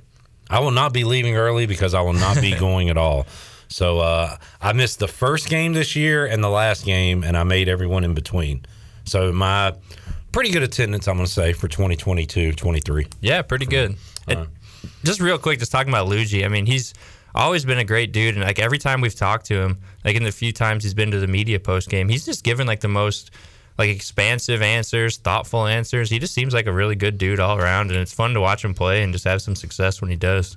Uh, Patrick, can I say sometimes you are reluctant to speak when I'm speaking? Like you, like feel free to just jump in with your point because I always I talk over the guest and I try not to do it in a rude way, but it's like in a keep the conversation going, like no dead spots, dead air. So like if I say something, you can jump right in. Okay. Yeah, Uh, yeah. You're a polite young man, but like you've been don't know, on enough like, now. Yeah, I just feel like you know when someone's talking, you can finish your thought. You know, I disagree with that. such, a, such a nice. I agree, I agree with that. He's Man, too, he's too nice. You're so nice, Patrick. He's, he's a nice guy. Let's take our final break. We'll come back. We'll look at the Buccaneer Music Hall scoreboard presented by Dubuck. And get an ECU softball update when we return on Pirate Radio Live after this.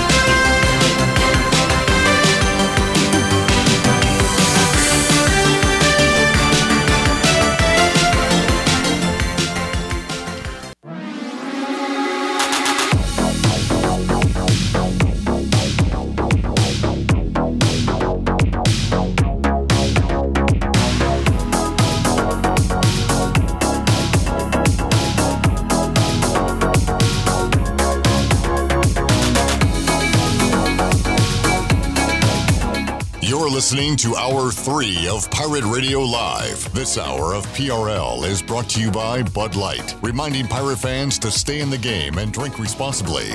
Bud Light, the official beer of the ECU Pirates, and proudly distributed by Carolina Eagle Distributing since 1989. Now, back to the show. Welcome back to the show. If you missed a show on Pirate Radio, maybe you missed today's show, you can listen to all of Pirate Radio's archive local programming by subscribing to us on wherever you get podcasts. Subscribe today by going to the podcast app on your phone and visit pr927fm.com. Now let's head back into PRL.